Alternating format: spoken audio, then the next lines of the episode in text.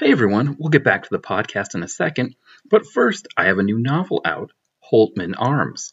It follows Colvin Hall, an aspiring writer who decides to write a romance novel on a whim, sends it to a publisher, and it becomes a huge success.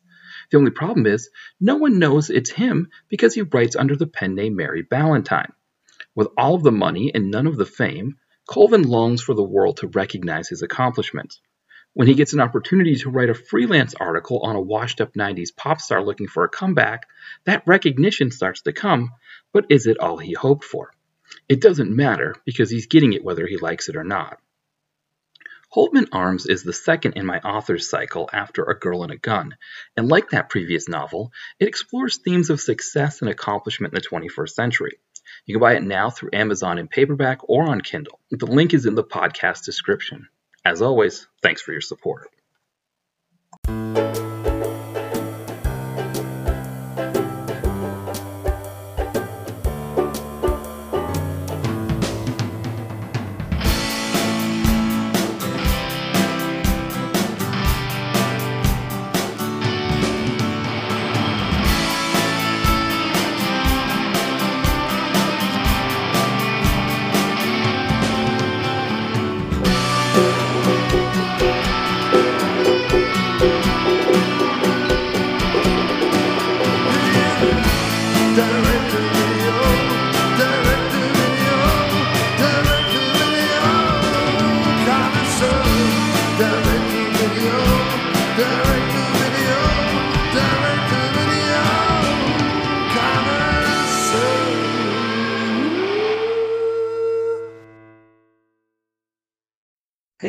Welcome back to, to the Direct Video Connoisseur podcast. As always, this is Matt here, and I am joined once again by uh, Tom Jolliffe, uh, screenwriter and uh, uh also uh, article writer for uh, Flickering Myth. But as a screenwriter, that's kind of mostly what we're here to chat with you about today, because your newest movie, Renegades, is out in the U.S. now, and then it will be out on January 30th in the U.K. welcome back, Tom.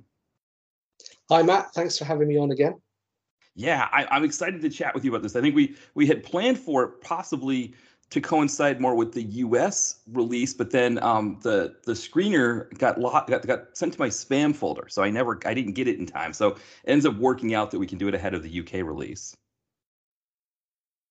Yeah, I think well that works out for me. That's all right. Perfect. I hadn't seen it by that point, so I've managed to see it in the meantime.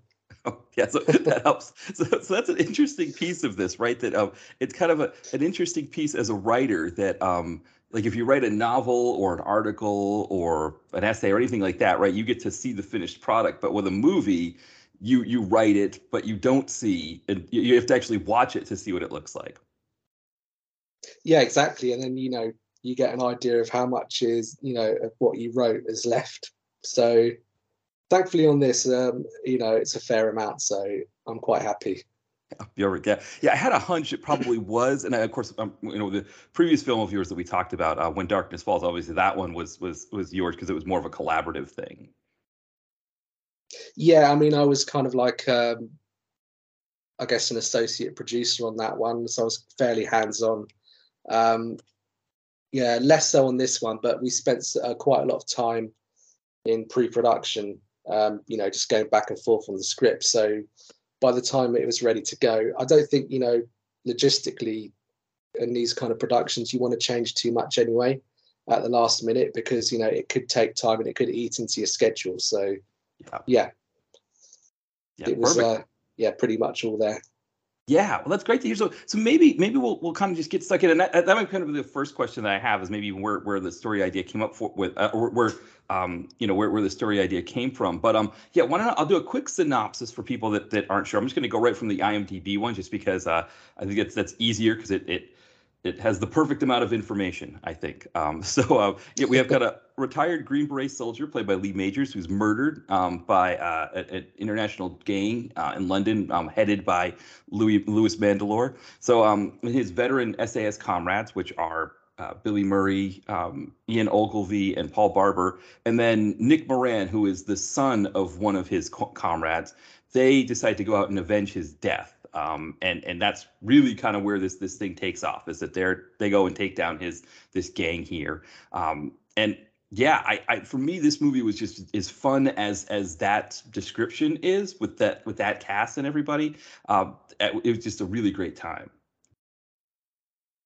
Yeah, I mean that's that's what we were going for. So it's very much the kind of movie that does what it says on the tin, um, and we wanted to make the best of it with you know the cast as well. Is always going to be, you know, a, a group of talent that's going to impress people. I think.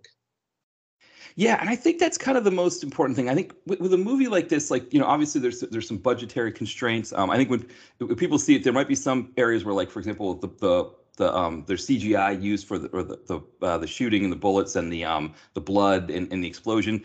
And for me, I'm okay with that if I've got a cast that's just a ton of fun to watch and a story that's just really simple and works and you know has elements that has depth to it and elements but the basic story of it is simple i think when it all comes together and works like that that's really what what i'm looking for in a movie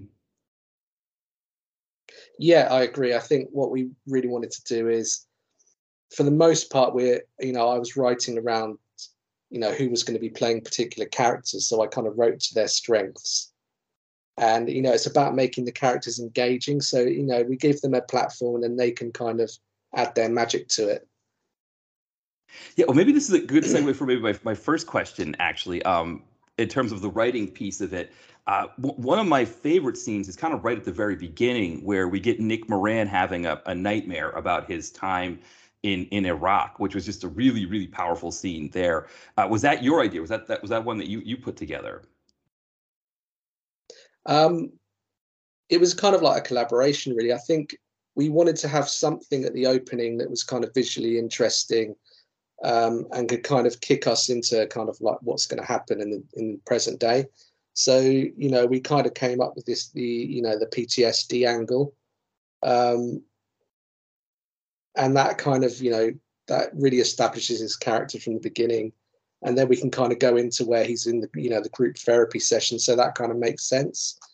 Um yeah so it kind of came maybe a few kind of drafts into the process where we weren't quite sure where you know how we would open the film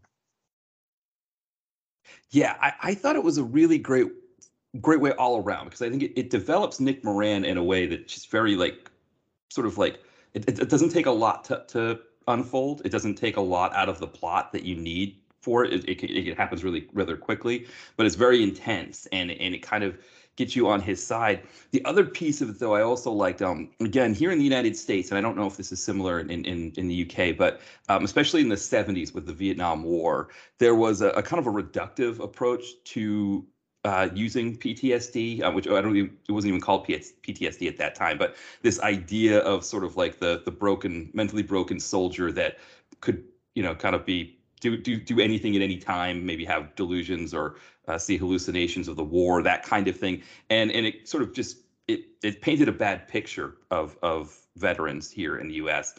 And and it we kind of see it sometimes too. I think with with the Iraq and Afghan war that again with especially direct to video movies that are working on a short script, they don't have a lot to a lot of bandwidth to to to handle it in a really great way. And I think that's one thing that I appreciated about this use of, of PTSD as part of the um of, of Nick Moran's character is that it wasn't reductive like that, that it still kind of painted him as a as a complete person.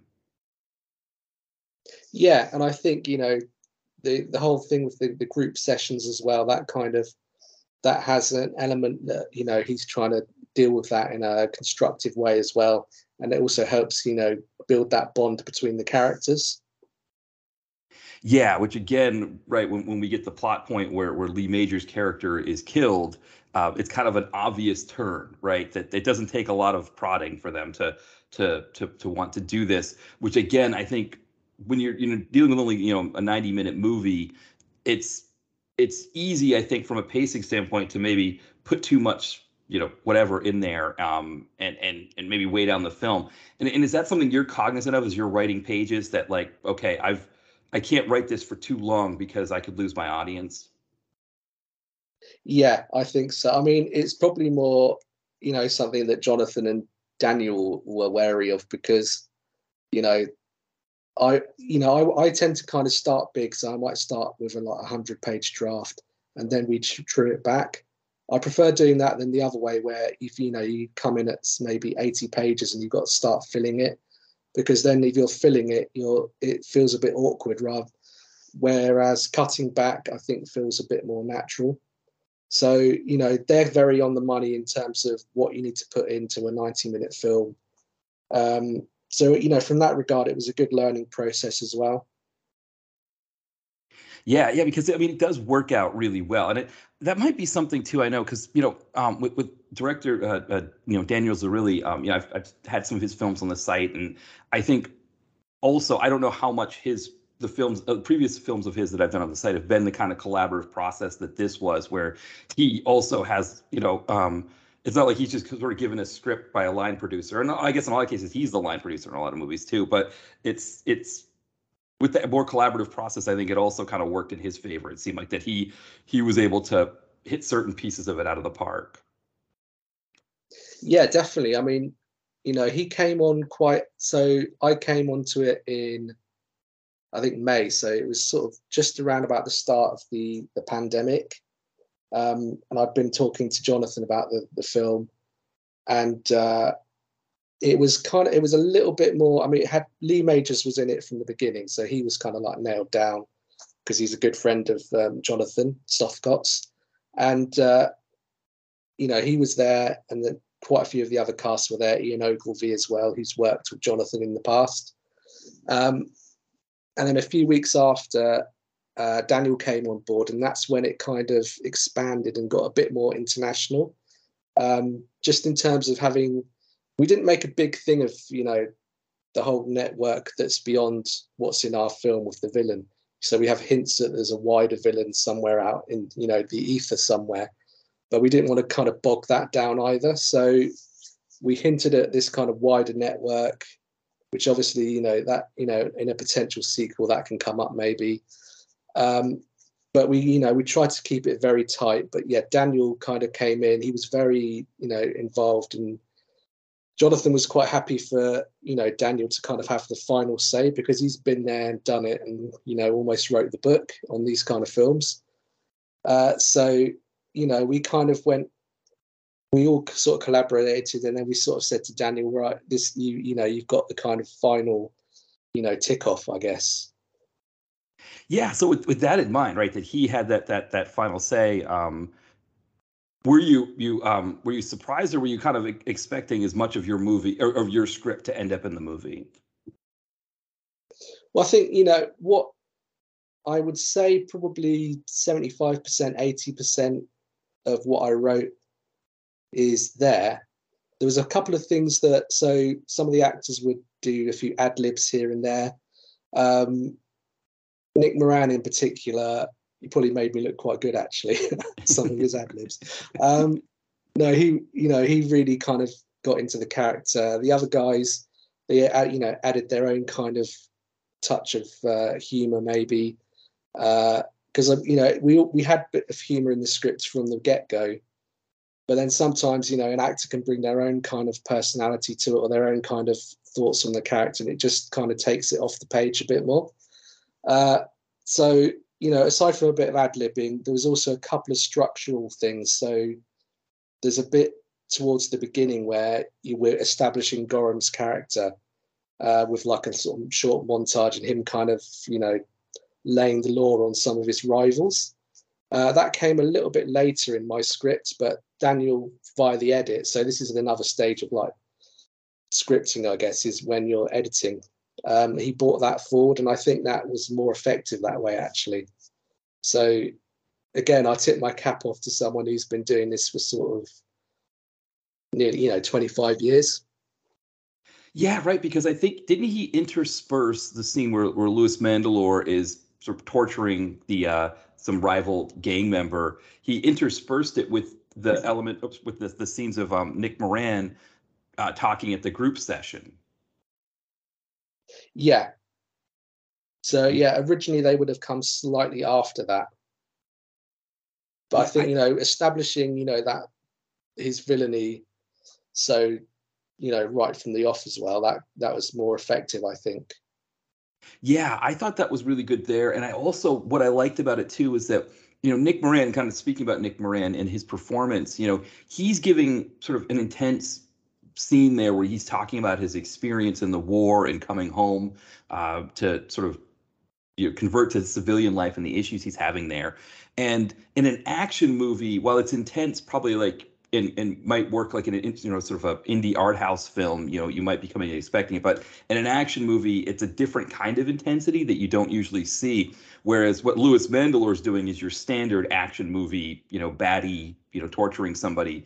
And I think the way those two were mixed it it kind of made the the Nick Moran piece feel a little bit more natural in an action movie for me. And so I I definitely like the way that that, that those were juxtaposed yeah, for sure. I mean, that I, w- I would imagine that was probably in uh, Daniel's thought process as well, because you know you want to keep these things quite interesting rather than, you know, you could have like a whole long sequence where it's just the the uh, group session, then you can go into the kind of montage of the criminals, but then it might feel a little bit flat in both cases, maybe. So when whereas he's mixed them together slightly, um, it just keeps things interesting. I think, yeah.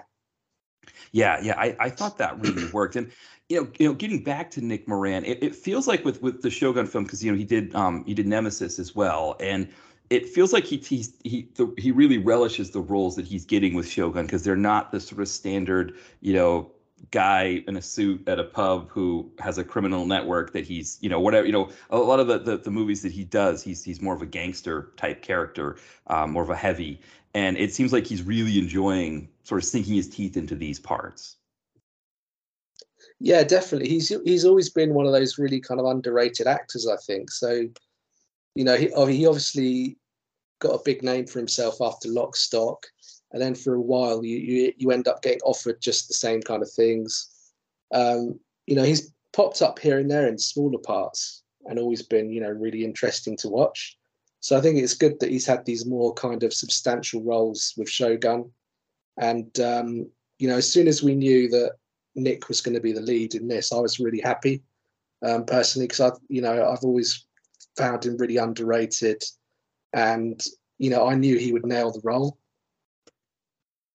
Yeah, yeah, it's it's funny. I was um I was writing up a um, review on uh, uh, the Steven Seagal movie Gut Shot Straight, which is sort of a, a noirish film. I don't know if you've seen that one. It's a kind of a noirish thing. It's not really. I a, think that's one that I never quite got around to because he's sort of like a bit part, isn't he? Yeah, Seagal. exactly. Yeah. It's almost like a Seagal completist kind of film because it's really not his movie, um, but it's got you know Stephen Lang in it. Um, it's a, it's a noirish film where Stephen Lang is a a rich guy in Vegas who gets uh, uh, actor George Eads gets uh, George Eads' character to have sex with his wife. It's kind of one of those things. But I was looking up Stephen Lang, just kind of just you know seeing if I had reviewed another film on the site, and a movie called The Proposal from 01 came up, and that one had Nick Moran in a in a big, uh, you know, a larger role, and that was kind of a reminder for me too that it, he had. Um, a career previous to um, you know Lock, Stock, and, and, and Two Smoking Barrels. You know, it was like I guess it was around that time, but he was you know he had roles that weren't just um uh yeah playing the heavy all the time and but i think it was like one of those things where it was like for a DTV movie, um, it's easy to slap him on the tin and say, "Yeah, Nick Moran from from Lock, Stock, and Two Smoking Barrels," you know, Vinnie Jones, Lock, Stock, and you know that kind of thing. Um, and it just, yeah, it feels like watching him in these these um, the the Shogun film. This one in particular, I think this one even more so because I think he had more to do here. Um, he just seems to really take the, the material and re- really go for it. Yeah, and I think you know what he does is he does something that's kind of uniquely him with a, you know his line delivery and things like that. He's got his own unique kind of style that really fits the character and makes the character come alive. Yeah, yeah, I definitely agree with that, and I, I think I, I, mean I was kind of hoping for. I was kind of you know again Nemesis kind of gave me a um, uh, and anybody out here who's listening to that, it, Nemesis is another one that you should check out from Shogun. It's very, it's very different from this in sense that it's more of a, a slow burn kind of film, where this is more of a, a traditional fun actioner. That I think, um, I think the way I described it on, on Twitter, I think when um, I posted the review and somebody would comment, I think it maybe even um, the Shogun account had commented, but I was, you know, this, this is a kind of a movie that's made by action fans for action fans. I think it's the best way to sum up Renegades, whereas Nemesis is more of a slow burn kind of uh, taut uh, kind of film. Yeah, definitely. Yeah, I, I would agree with that, and I, it's certainly on the you know action fans making an action film. Definitely. Yeah, yeah, and I think that's that's you know Nick Moran, you know, getting kind of a, a, similar or a part that he can sink his teeth into still. I think was was still really really great to see. And then I think what I also really liked, and from a, a, a writing standpoint and a, and a, performance standpoint, was that okay, we've got Nick Moran's character that's more of a serious character, and uh, he is well rounded. He's well, he's three dimensional. Because I think there's a problem with a lot of modern direct to video, especially one that's produced here in the states, um, is that um, it it's there's sort of this this idea of this sort of bearded, grimacing white guy, former special forces guy, who's the hero, and really has nothing going for him beyond that piece. And it's just sort of kind of slapped out there. And I think that could have been a trap too, where you know, we're, we're, with the hero here, because again, Nick Moran's bearded, he's white, he's grimacing, you know, all of those things. But he he brings more to it. To and, and I think also from a writing standpoint, adding in the scene at the beginning of the film where he has the nightmare, you know, the the scenes of him uh, at the you know where he's at the session. Um, the, the group therapy session, I think it, it brings it a little bit past that, which I appreciated. And then with the team of guys with him, they almost like kind of cut some of the the seriousness as well where you've got billy murray ian ogilvy and and paul barber having a lot of fun with it which i, I really appreciated. Yeah i mean that was you know part of what we wanted. We wanted that kind of that ensemble feel um just like the you know those old classic adventure movies and you know these action ensembles where you know there's a bit of um you know banter between the group also the kind of you know the concept of these you know old guys in their 70s going up against a criminal gang. Um, you know we wanted them to sort of acknowledge that it's um, you know a bit far-fetched themselves but you know they still go kind of you know they're quite happy to go out in a blaze of glory if necessary. Um, so yeah we had a little you know there was a little bit of uh, sort of tongue-in-cheek there uh, but we didn't want to be we didn't want to make it a, you know a spoof, so we still wanted to have it grounded and um, you know just an enjoyable homage to those kind of old films. Yeah, because there is a kind of a fine line. Because I think again, like a lot of times, the way that, that this this kind of movie might be made in, in other you know DTV circles, and I think this is one of those areas where I think Shogun tends to zig, and and um, other uh, uh, studios kind of zag in this this way is that there might be a tendency to make it all too serious, you know. And I think a lot of times in America, yeah. that kind of movie, it's like, okay, maybe Nick Moran's, it's Nick Moran's wife and kids that are killed instead of like Lee Majors, his character. And then all of his buddies, his war buddies, are like, hey man, we're here behind you, we're gonna take care of this. And there really isn't any of that fun element. Whereas here, you know, you've got, you know, I mean, all of these guys, of course, they all cared about Lee Majors' his character, and there's no point where they're like, you know, we're not doing this for for for this purpose. But you get these fun scenes of you know billy murray's character showing what weapons he has and they're kind of these goofy different things. Or um the scene where they're doing surveillance at the club that um that Louis Mandylor owns, and it's Nick Moran and Paul Barber at the at the bar, are you know getting a drink, and and even you know those interactions were a lot of fun, and and you know Ogilvy of course also a lot of fun too, and yeah, I just really appreciated that. Again, it was some of those things where it's it, it seems like such a simple concept to have really fun good guys and a really evil baddie and just watch them interact but it doesn't always work and in here it just worked really well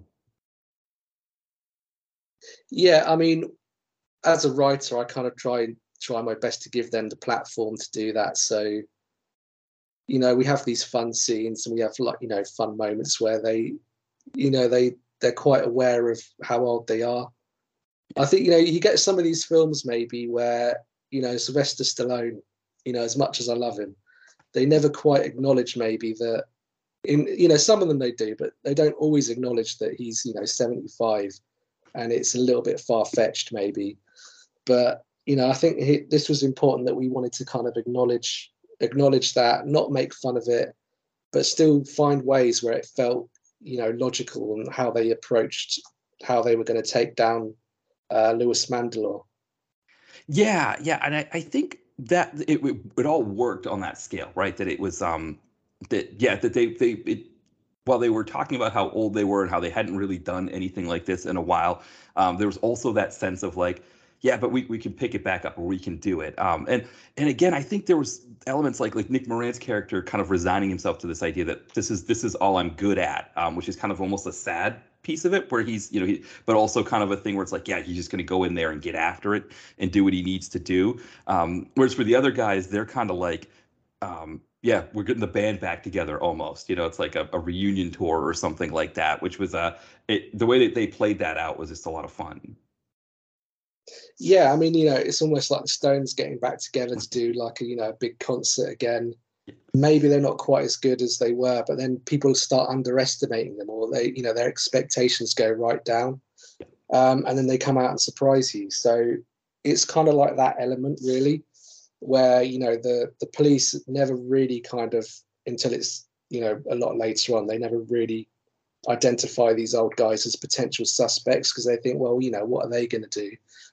Um, and you know, it kind of dawns on uh, Goran a little bit too late as well. You know, who's taking down his organization? Yeah, and yeah, I thought even that was a great element too. And I think maybe this kind of gets into this piece that you talked about, where, where when um, Daniels really gets involved. Um, now you, you, he's able to bring Michael Michael Paré and um, Danny Trejo in, and you're you're kind of tasked with writing some some extra scenes for them. And one that I really liked was how you got Michael Paré into this, or is it uh, Paré or Pare? I can't I never know which is the proper pronunciation. Um, but but yeah, um, but but that was one um, you know where where you kind of have the scene with Jeanine Nerissa Sothcott where she's talking to him on the phone, um, and and I, I really appreciate it. Was that sort of an idea that you had to maybe give her character a little bit more in in, in bringing him in? Yeah, I think it. So what it was, it was a little bit of kind of fortune, I guess that. Um, you know, Daniel's probably got quite a long list of contacts on his phone, I guess. Um, uh, basically, you know, we're come.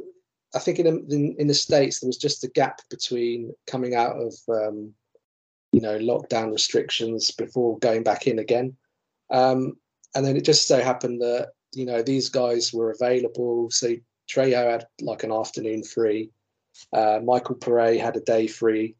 And then uh, uh, Tommy Lister, who sadly passed away a few a few weeks after he actually he filmed his role, sadly. So it was probably his last role.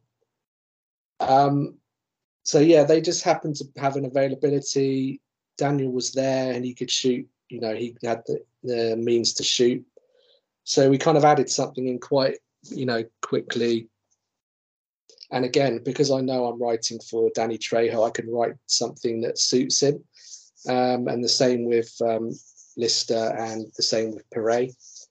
So yeah, it's just writing to their strengths, and then obviously, um, it was it made sense to you know give uh, Jeanine's characters you know a little bit more in the film as well because I kind of liked that little sideline that she has with uh, uh, Paul Kennedy who p- plays her partner in the film. It's almost like a reference to these old like British TV cop shows that you know used to be really popular in the sort of the 80s and 90s. Uh, one of which Billy Murray was really famous for, called The Bill. Oh, yeah. Um, yeah, so it's our kind of like little reference to that as this sideline that's happening, you know, concurrently with the film. Yeah, I, I appreciated that too because so the thing I liked about um, Jeanine's character in this was that she, it, it, it, like you said, it's that kind of a character, and there's sort of two ways that it can be played in a movie like this, where it's like her and her partner are always one step behind the the the heroes, and they're kind of almost like kind of fumbling through the film or when, we get the scene with with Michael Paré, where Michael Paré is giving her the background on who these guys are, um, who the you know the, the, the gang is that, that's going after Louis Mandylor who our heroes are, it's almost like she kind of makes a conscious decision where she's saying, okay, I could arrest all of these guys, and they're probably not going to kill me, right? They're they're the good guys. If I go in and say you're you're, you're getting arrested, they're not going to kill me. But if if if I do that, I, I don't have the goods on Louis Mandylor because we've already had that scene established, right, where she goes to yeah. question him about Lee Majors' his death and you know realizes he's got an alibi, he's got all that. So he's just going to keep doing this. So it's almost like she makes a conscious decision to see if this gang can pull it off. I mean, she even asks Michael Paré, "Can they do this? Could they could they, they make this work?" And I, I like that because it it gave her character a little bit more agency as a detective and as a police, you know, as, as a cop. And it wasn't kind of just this sort of bumbling um, two steps behind character. And even at the very end, right, the way she questions the, the the, the heroes about what happened, she's almost giving them their alibi sarcastically, but also like in a way to be like, I, you know, okay, we're, we're okay. And then of course we see the scene at the very end. Um, you know, they're they're kind of together. So yeah, I I really appreciated that yeah, I think you know we wanted to make you know a lot of the characters here quite interesting, give them something to do. Um, you know, we didn't want to just to be sort of appearing every now and again, not really contributing to the plot. So that was very important. And obviously, Jeanine, as you know, someone who is running her own company essentially, so you know she wants her roles to be interesting and stand out as well. So you know, it made sense for her to be the one kind of engaging with Michael Paré, and then we could kind of hint at a little bit of past between them as well, um, which you know g- gives it another kind of interesting element as well. Um, but yeah, I just think you know it was almost opportunism, just you know to get them in. We filmed those portions; those those portions were filmed out in the states um, about six months before the actual main bulk of the shoot, which happened in the UK. Yeah, I I really liked your approach to getting those scenes in because it, it almost kind of felt like almost like in a video game where the characters have like side areas to get information or something like that and and so it, it, I actually kind of appreciated the way it put it because I think sometimes when this kind of thing happens, um, as you're describing, sometimes that scene feels like it was tacked on, or the scenes were tacked on, or kind of just sort of put in there. It's like, oh, you know, we've got to get Danny Trejo in here, so we'll just have our main character meet him at a bar and and you know or whatever. Whereas this was almost like you know Ian Ogilvy is going to get more information, so he goes to Danny Trejo to get more information. Or you know uh, Jeanine Nerissa Sothcott, she needs more information, so she calls Michael Paré, who like you said, there's like a, a kind of a pass there. And I, I kind of appreciated that that approach to it as opposed to just like it didn't feel like it was tacked on. It felt like almost like as in a video game, you're going on a side quest to get extra information or to to to get an extra piece that you need to to solve the the the game. Yeah, I mean, we, wanted it to feel kind of seamless when it was all put together. Um, and again, it's a, it's a more interesting way than maybe, um, you know, if you don't have the likes of these guys, you know, you can sort of start getting too far away from your main plot line by having, you know, her having to try and find this information out other ways. And then you're wasting a lot more screen time doing that. Whereas you know you can get Michael Paré in, and then it's quite it's uh, an efficient way to do it, and obviously you've got the star power as well. Yeah, and it felt almost like he liked the role better than I think some of the roles that he might be given in a similar circumstance. Like he seemed to be enjoying playing this this CIA operative that uh, is out on a mission, who then uh, gets the phone call from her, and which I, I, also appreciate. I think sometimes with that kind of a role, sometimes I, don't want to say the actor mails it in, but they kind of work to the material, and he he seemed to really enjoy this part.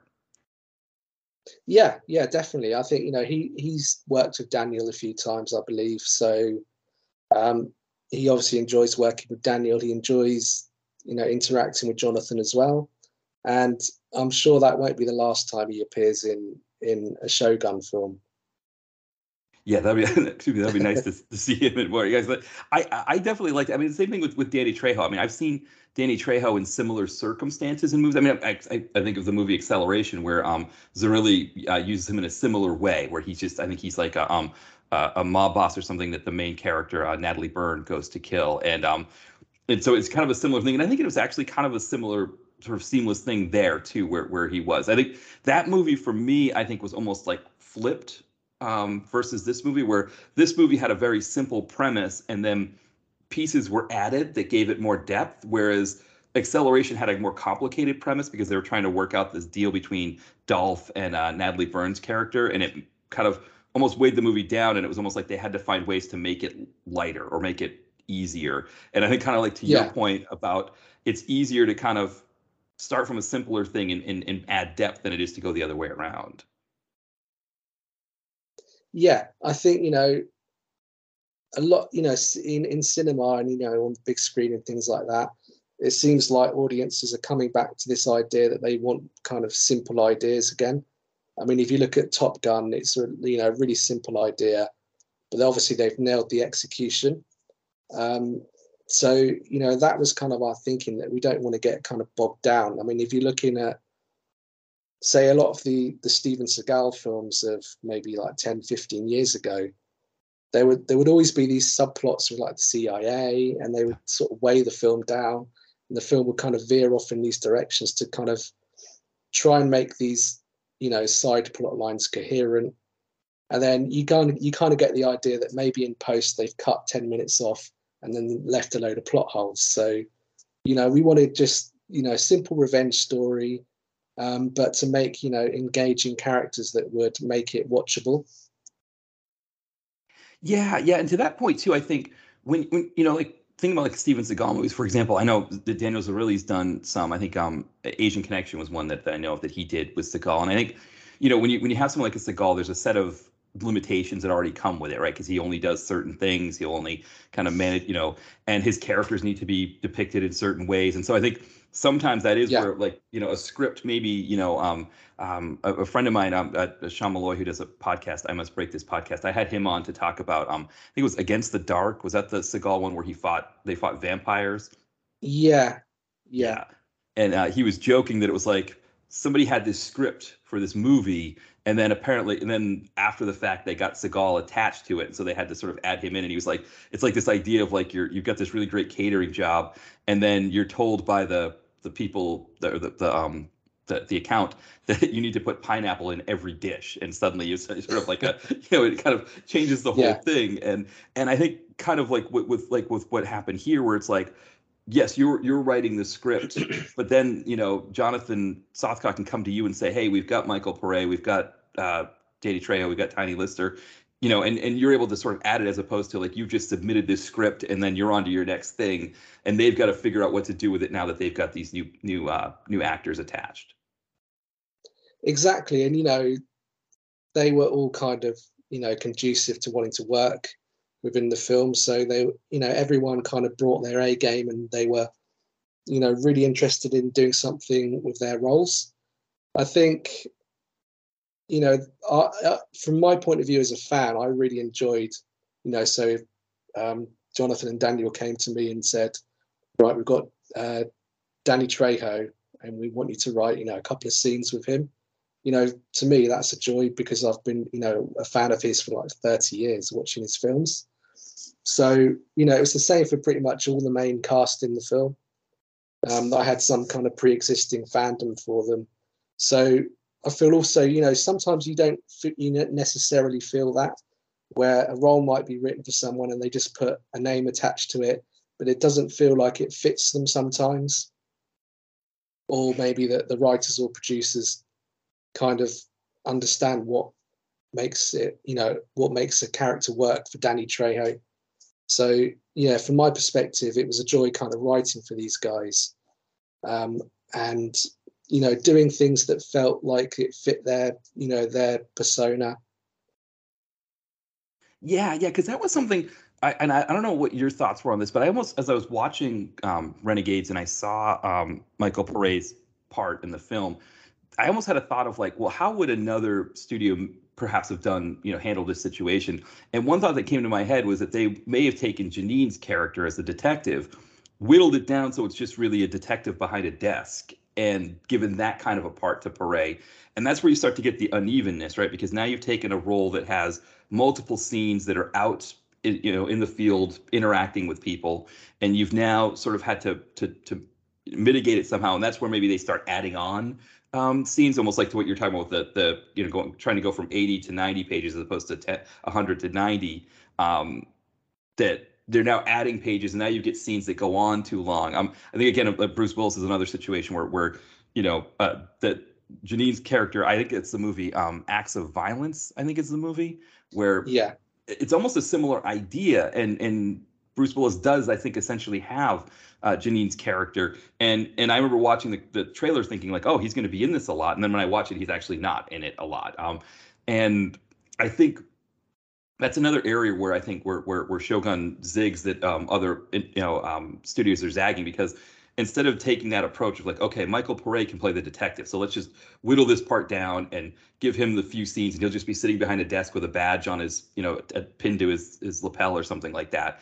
Instead, you've got you know Jeanine doing the part where she's bringing a little bit of edge to a role that doesn't always have edge to it, which I liked. Um, also, you know, with the, the sort of the gender roles in the movie, just because of the fact that Louis Mandylor's character is into white trafficking, you've got that element of sort of like women being helpless and needing to be rescued that just just is inherent in that. Um, and then also, I think you know Patsy Kensitt's character is just going to have to be the damsel in distress at the end. It's just sort of how the the story is going to shake out. So to have a woman in the role who's very strong, who has an edge to her, who can kind of go back at um, Louis Mandylor's character when, when she's um, interrogating him, I thought that was really something that the movie didn't necessarily need, but I think it really helped the movie and gave it something that I didn't know it needed, I guess is maybe the, the way to look at it. And so, yeah, I really appreciated that kind of thing where it's like, okay, Paré gets a whole separate set of uh, pages as opposed to maybe adapting another character to it. And then Jeanine can take a role that movies generally don't put a lot into, and she can put more into it and also give the film depth. Yeah, definitely. And I think this is something that, you know, Jeanine consciously wants to do in the, the you know the Shogun canon really. Um, to you know to have you know interesting female roles in the films, whether it's played by her or not, or played by someone else.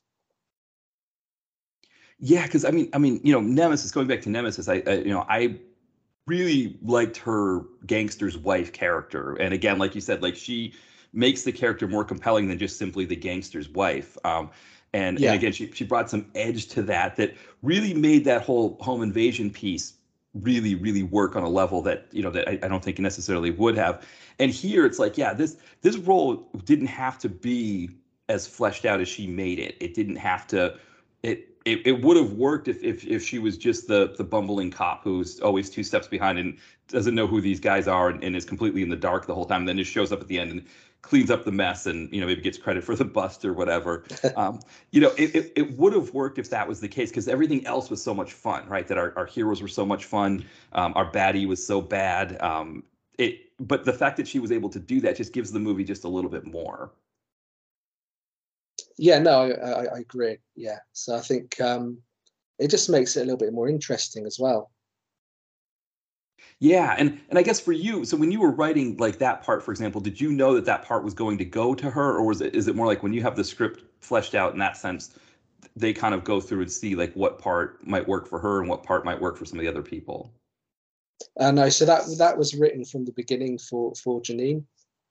But I think you know as soon as we got into you know getting Paré into the film as well, um, and then Stephanie Beacham came in as the the kind of like the superintendent as well. So there was some quite you know nice elements between you know her and Paré and then her and uh, Stephanie Beacham as well, which kind of fleshed out her role. You know, where where for the rest of it she's kind of like chasing uh, the criminals down. So I think you know it, it just fleshed things out a bit. So when Daniel kind of expanded things a little bit, um, it just you know took things down this interesting new arc. I think.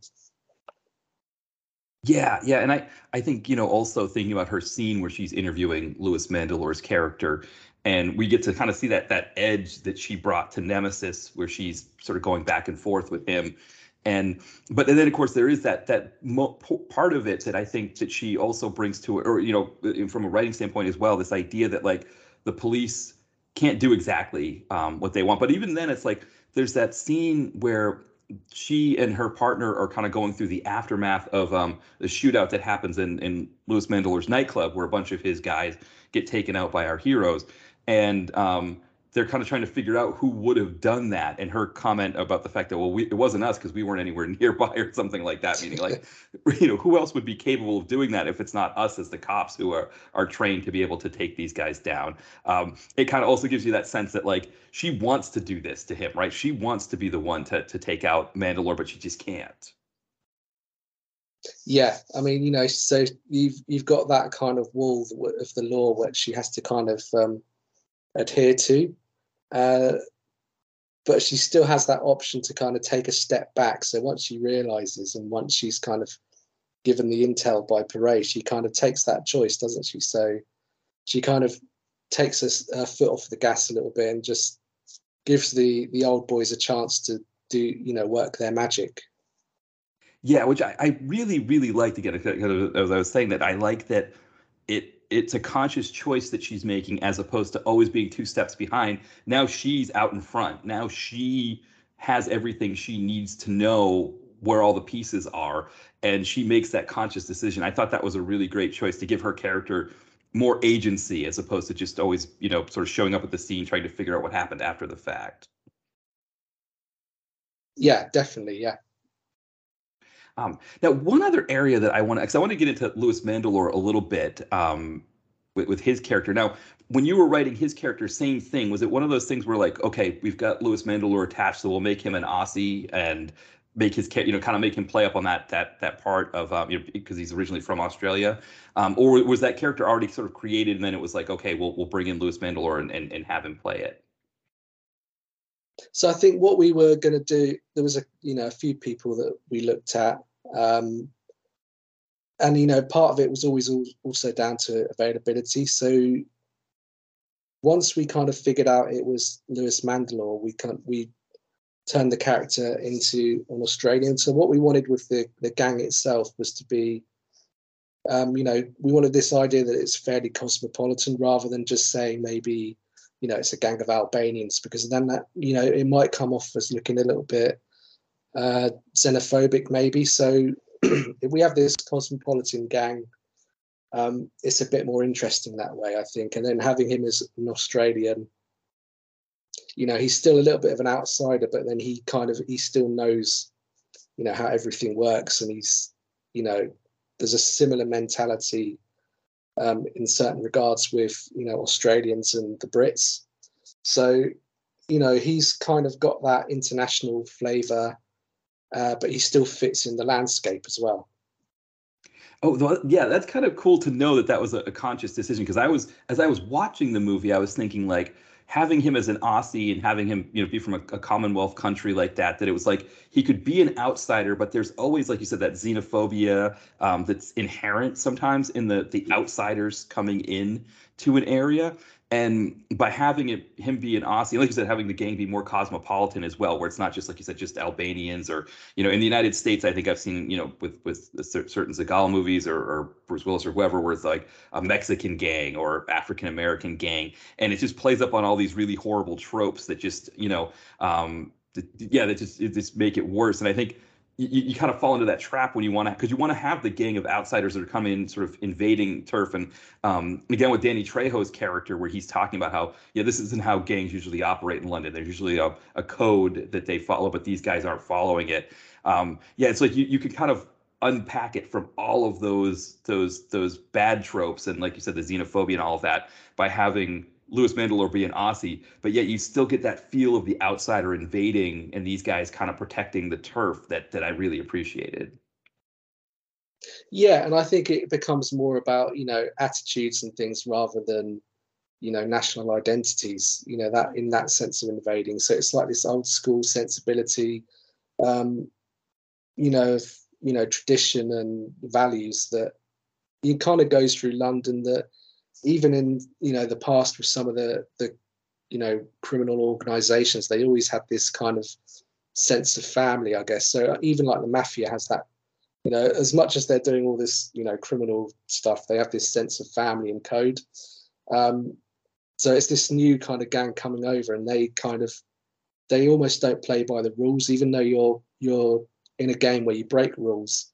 You know there's still these you know overriding rules that everyone kind of you know wants to play to.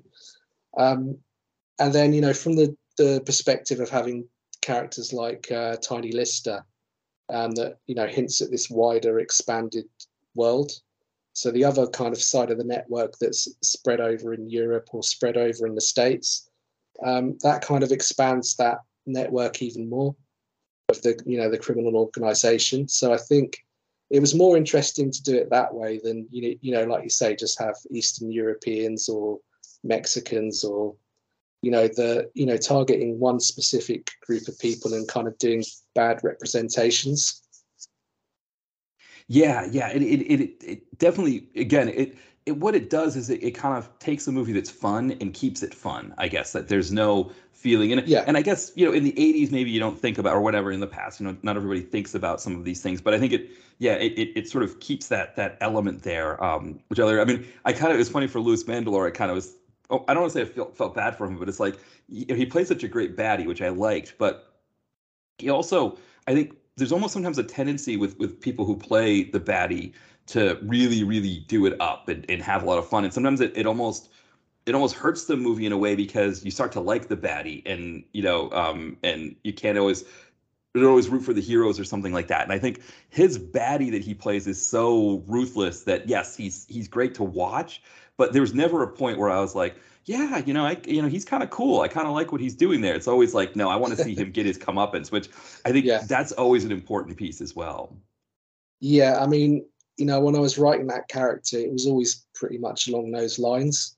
Um, and I kind of had, you know, Gary Oldman in the professional in mind when I was sort of thinking about the role. You know, that type of, you know, villain who's, you know, he's played with a bit of flair and he's quite, you know, big in the performance, but, you know, he's also, he's someone that you want to see taken down as well. And then once Louis Mandylor came came onto the script, we could sort of touch things up a bit. And, you know, I was really happy from that perspective because, again, he's one of those, he's this character actor who's really kind of underrated.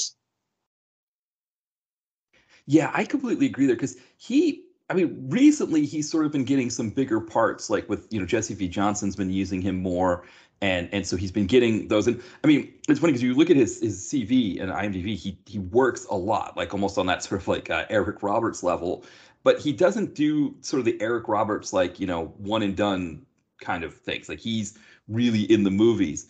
But um, yeah, I, I agree with you there. I mean, his he has a very small part in Avengement, but I think of like the the two um, uh, debt collector movies that he did with um where he's he's interacting with uh with with Scott Adkins. They had really great chemistry, and so when I saw that he was attached, um, I, I was excited to see what he did. I but like I almost kind of feel bad because it's like seems like everybody else is having fun as the heroes, and then he has to be the bad guy that like everybody dumps on um in the movie. But I guess you know everybody's got to play a part, right? Everybody's got to kind of take one for the team, Yeah. I guess.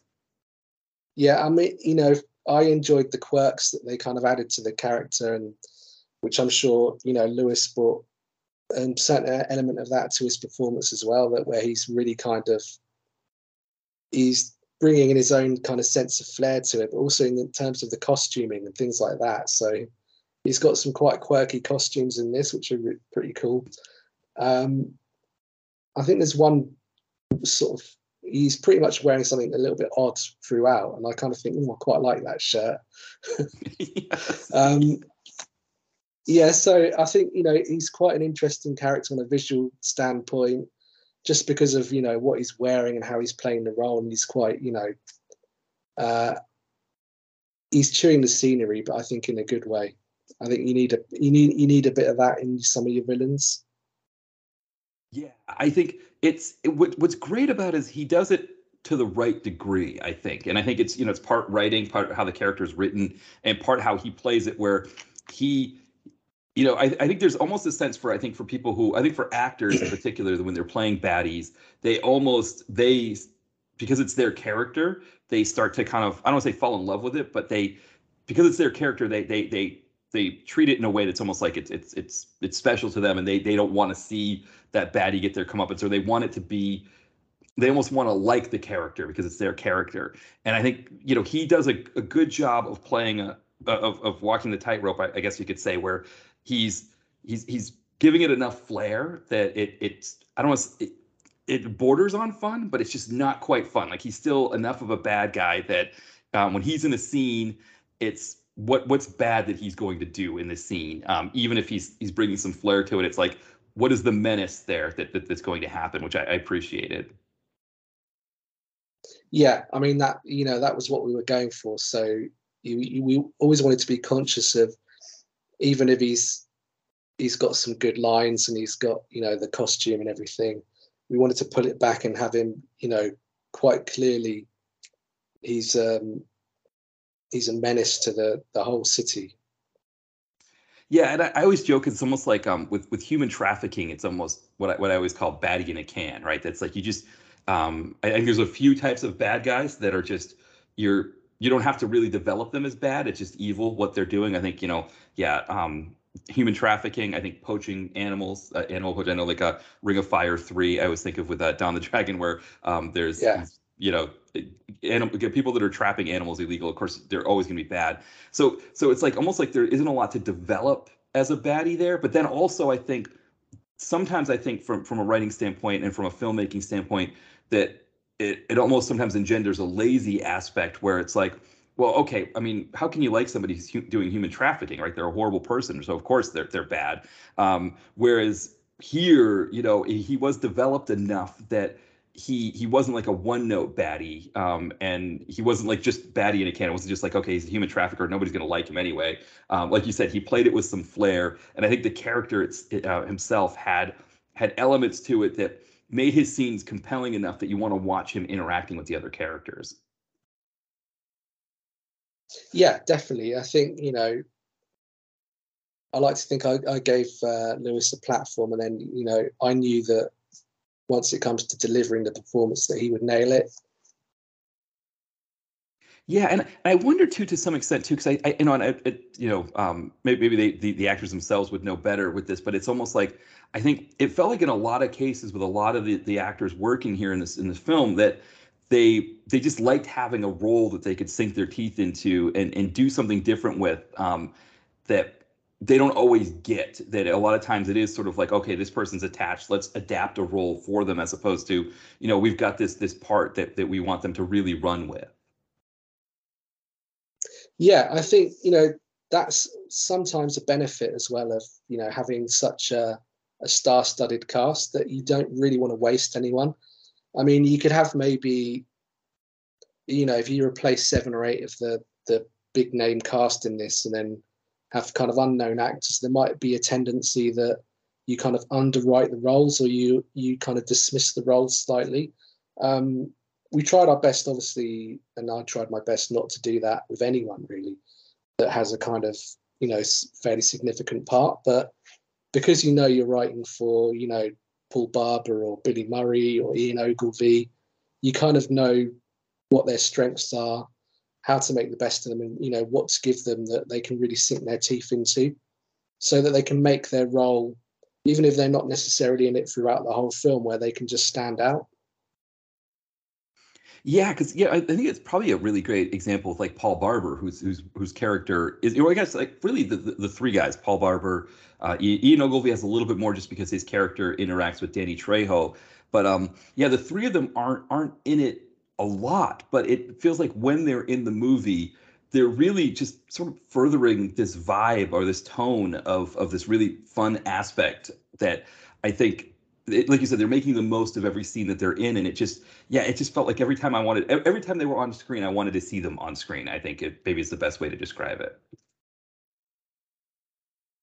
Yeah, yeah, I think you know certainly, you know, it was very much in our mind that we wanted it to be kind of enjoyable.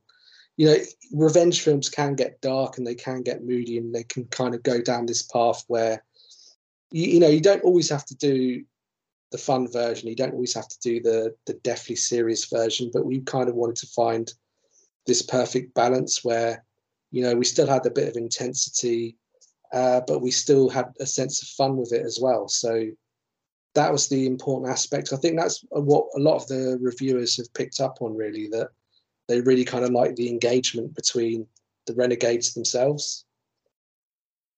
Yeah, because it, it does lift this beyond sort of your your standard revenge movie, and I think that's that's probably the most important thing is that I think it's one of the things when when you're especially with you know um, make, making movies on on a budget, you know, having to sort of you know limited release or or direct to video is you know what what can be done in that limited space to to make something more fun and more compelling and I think this was, I mean, I, I want to say, I don't want to say it's a, it's an easy choice because again, you've got to get the names and you had to have the, the writing down and and you know, uh, Daniel's really kind of recognizing where it's working and and putting it together. Um, so it, it all has to come together for sure. But I do sometimes wonder if because I feel like there's almost like more of a cynical approach to a lot of direct to video making where it's just sort of like let's just get the names on the tin and get the movie out there. And I think this approach here where where it's you know Shogun Films doesn't make a, bunch of movies. They're not pumping out like five to ten movies a year. They can uh, put more time into these little aspects of it and and you know sort of also get the, the the, the actors involved invested in a way that we, we get something that's a little bit more special than than what you might normally see yeah i think so i mean you know the company would be a you know slightly more prolific uh under you know the the right circumstances. I think you know renegades itself was pushed back a few times because of covid. Um, even you know when it you know when it got made it was still kind of at this time where we'd just come out of lockdown restrictions. So you know they were quite limited still in you know choice of locations availability. They were kind of limited on you know the crew they had. So you know things like um the fact that you know a lot of the action is done with uh, cgi for example is because you're kind of limited by your locations. You we, you know they didn't really have the resources to kind of at that time go and you know maybe do a set somewhere that you could completely destroy. So you're kind of limited to the fact that you need to use cgi um, you're limited by your choice of locations so yeah it's been sort of difficult and we're now just sort of 2022 has kind of seen everything starting to come back it's just been a slower process in the uk than it would be out in the states where I think they've almost, in terms of like you know your your Emmett and Furla's and everyone like that, they're kind of kicking into full gear again. I think you know we're just getting to that point now, so it should sort of, you know, obviously you, know you, don't want to oversaturate, so you, you, don't want to be doing five or six a year, but you know maybe two or three, um, and hopefully there'll just be a bit more freedom now that there's no more restrictions. Yeah, you know, that's something I never considered. And maybe two uh, uh people in the American audience listening to this probably also didn't consider because, um, yeah, what Emmett, you know, Furla Oasis were able to do is they were able to go to red state. You know, we was talking in America about red states and blue states where, um, you know, the, the red states are more conservative and, you know, conservatism sort of was not as concerned with with COVID restrictions, which, um, you know, you, you, say what you want for the people living in those, those states that may have had higher fatality rates and all of that kind of thing. But what it meant for action film watchers was that, yeah, like, you know, um, you, you could still pump out five movies a year if you went to, like, for example, Georgia. That's where I think Emmett Furla Oasis, they work a lot out of Georgia, Alabama, Mississippi. Um, so three, like, kind of deep South um, red states that that really didn't have as many restrictions um, and so they kind of took advantage of that fact and went and shot in those places to get those movies made. Whereas, yeah, in, in the UK, you don't have that ability. There's not the same kind of regional um, discrepancies in, in in restrictions. It's sort of like what the, you know, the entire UK is going to have one set of of, of regulations, I think. And um, yeah, so that is probably a, something that I didn't really consider about the fact that um, when working in certain locations in in in the UK, right, that you, if you're limited, you can't always, like you said, shoot them up and, and set up the scenes and stuff like that. Yeah, I mean, it was also a case of, you know, the choice of locations was, you know, a little bit more sparse and, you know, you start having to ask for favors. But then obviously, these could be locations that aren't necessarily always coming from like a film background. So it might be one a location that doesn't generally get used in film a lot. So you, you can't just go and wreck someone's place, um, much as you'd like to. Right. Uh, but you know, it was coming at this time. There was just a hesitance that a lot of uh, former locations and maybe even Airbnbs that would be used as locations, they were kind of hesitant that they didn't want film sets and production crews back yet, even though the restrictions had kind of come off. So there was still this, you know, like six month, a year hangover that we've probably only just really fully got over where you know places are opening fully up again and welcoming welcoming film crews back so you know the uk is naturally smaller anyway so you know already you've got a bit less choice uh, so yeah so hopefully with you know everything kind of lifted and back to normal um, and you know investment and you know production companies a little bit more. Uh, you know, there's there's always a hesitance when you know suddenly someone turns off the money the money pump. You know, when everything stops, that once it turns back on again, you know, they're a little bit hesitant to kind of put money into things. You know, they want absolute sure bets. So, yeah, uh, I'm, th- you know, I think we'll see, you know, maybe getting to a point where Shogun does, you know, two or three a year. Yeah, that makes sense. And, and I guess I didn't think of it too. Like when we talked about When Darkness Falls, that you, you know, that was such a smaller production that yeah. you could find Airbnbs um, that would allow you to, to shoot in there because you didn't have this huge crew that was going to be there. You weren't blowing anything up. There was, you know, there's a few, there's some shooting, right? Um, and some, yeah. some, but it's not like at the scale of like an action movie of like, you know, four guys coming in fully loaded and, and, and shooting up the place.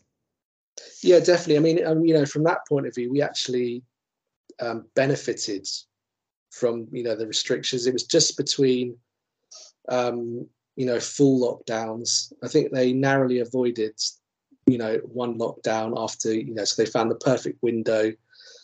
It was a small crew anyway, so you, they were underneath the the restriction barrier that he had. They just, you know, made sure that they kept distance and masks and everything. But you know, they did benefit from that because they had, um, you know, their location was also their base. Um, you know there's a lot of outdoor locations. So again you're kind of outdoors you're making the most of that landscape. And it's you know it plays a part in the film.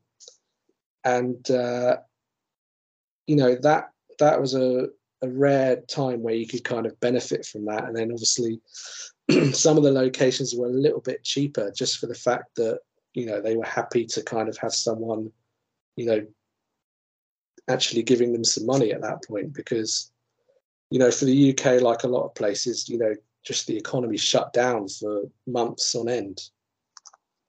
Yeah, and I imagine probably up in the, the Scottish Highlands, right? They weren't getting the tourist trips um, that they would expect. Whereas, like, yeah, obviously, like like in London, it's a little bit of a different vibe where um, they don't need the money as as badly, or you know, people are still probably traveling to London for you know business reasons. Um, you know, being obviously like probably the you know the financial capital of Europe. I think that um, you know those Airbnbs in, in London were still getting people going to them because people had, still had to travel out of necessity and things like that.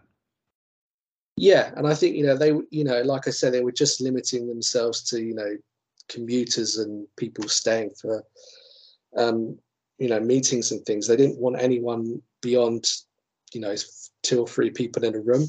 So they they were just basically completely nixed uh, film crews and film productions.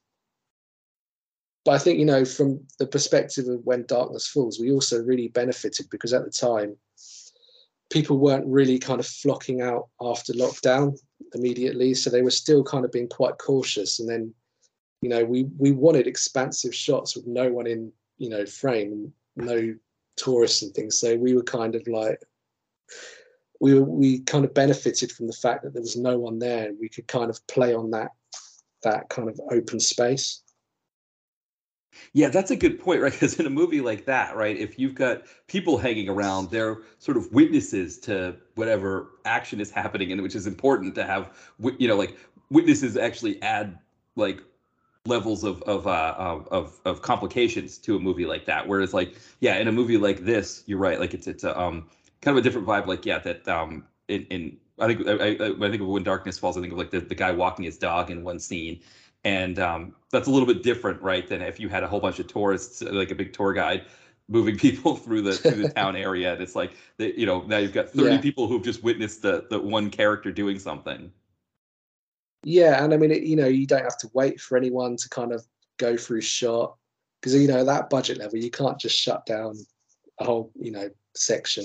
So, you know, they didn't get bothered by anyone. So that was an advantage. But, you know, from the perspective of Renegades, it was difficult, but, you know, they did a good, really great job, I think, of, you know, getting some nice locations and, you know, making the best of the fact that there was still some restrictions in, you know, how much crew you could have and how much time you could spend in places. Yeah, I, I again, I think that by having such a great story and a, such a fun cast and and you know has you know such fun performances. I think it it it elevates it beyond those restrictions. Um, I think you know, yeah, I think without those elements, maybe you do focus on the restrictions more. But you know, when it, when it's Billy Murray, you know, hamming it up and he shoots at somebody, it's okay that that for me at least that, that it's CGI and not like real practical effects because he's just so much fun to watch that the, the rest of it is sort of secondary for me. Um, and so yeah, I think obviously yeah, if, if they if you know everybody had their druthers, they they would want to be able to kind of do the full extent of the production that they could. But I think with the characters involved, I think it definitely kind of carried it over the the line for that. Yeah, definitely, and I think you know we we kind of wanted that cosmopolitan feel, that city feel. So you know that kind of that dictates where we need to you know film something. So you know we need to film in a pub like an old school pub and uh, you know these clubs and things. So you know we need we knew from the offset that we would be quite limited in what we could do, you know, practically. But you know, COVID kind of you know exemplified that even more, sort of exaggerated those restraints. Um, but I think that would probably be something that would be in mind in the sequel, where we might you know take it elsewhere, say, uh, where we can maybe have a bit more destruction. yeah yeah, I mean, the thing I liked about the use of London in this film is that you know I think we, we always talk about some of these these real big world cities like you know London, New York, um, you know uh, Paris, where the, the the the city is itself a character in the film, and yeah. Yeah, and I, I really like the approach here, where it's like they would you're just constantly between scenes, you'd have these establishing shots that I think you know maybe have been done with a drone, where um, you just see this beautiful London cityscape that's sort of like the one that everybody knows when they think like, oh, oh, friend of mine's going to London for the weekend. Yeah, I just see this beautiful, you know, the the London Bridge and and and, and you know going across the Thames and, and all of that. And I, I they would be sort of that establishing shot of this beautiful, you know, uh, uh, uh, tourist version of London that everybody expects. And then you go down to street level and it's human trafficking or it's you know guys getting ready to, to, to have a shootout and i think even then like you said almost like the location the limited location area almost helped in a sense because it's like like the, the club that that that Louis Mandylor's character has, where you've got Nick Moran and Paul Barber going in to, to do surveillance, it actually looks like a nice club from the outside. Uh, if I was on a tourist trip to London, my group walked by there, I wouldn't think that anything nefarious was happening inside there. Um, so I, I, I, really like that juxtaposition there, that the way that, that, that London was used in the film. Yeah, definitely. I think we, you know, we wanted to do something that was a bit different. So, you know, generally London films, they're kind of like these, you know, quirky romance films or rom coms, or they're the kind of you know, gritty crime gangster film. And they're all a bit samey. So this kind of international flavour action film, but set, you know, in London in the kind of back streets of London, I think, you know, it gives it a bit of character. Yeah, it, it feels I think it feels more like like I think partly because I think more films are being made in, in the UK without sort of compromising um, the the British aspect of them. I think Avengement may have been the first one like that that was just you know it was it was made strictly as a as a UK movie as as, as a you know as a British movie that it didn't matter what American audiences if they would have trouble with it being to that level. Um, and I, I, feel like there's kind of more movies like that being made where it's like I don't know if there's th- th- that's sort of a thing from distributors where they think like I don't know if we can market this movie in America because it doesn't have enough for Americans to to like. I don't. I, I, kind of feel like there's more movies being made that w- with less concern about what the American audiences are going to think about it. Yeah, I think so. I mean, I've you know from doing a lot of the low budget horror films I've done that they're made in Britain with you know a British production company, but because they're sold to an American distributor, that there's always this kind of prerequisite that you need to have American characters in and for the for the most part, they have to be played by British actors because you're using kind of local talent. Um, and you know, sometimes it can be a bit awkward where you're the the film seems unsure of itself, and I've had this with a few of my sort of horror films. You know, when I read reviews, where people are confused whether it's taking place in the UK or whether it's taking place in America. And if it's taking place in America, it doesn't look like America at all. Um, so it can be difficult. Whereas I think we wanted to we want to embrace the kind of British style and the sensibilities. Um, and then obviously we had that benefit of being able to have these established kind of uh, well-known stars. So even you know some of the the British stars like Nick Moran, he's got kind of he's fairly well known in the states anyway. So you know people respond to that, and then obviously everyone knows Lee Majors and Danny Trejo. So you know that's a benefit. But I think you know setting in London, you know, brings this kind of unique feel to have this kind of movie. Yeah, I, I agree. I mean, I'm thinking, you know, just in terms of like, you know, movies that have come out recently. So, so it's like sort of Avengement, maybe 2019 is kind of like the first one, but then I think of like um the I Am Vengeance movies um that that Ross Boyask did with um yeah where um they you know yeah uh, both of those really have an English you know UK feel to them.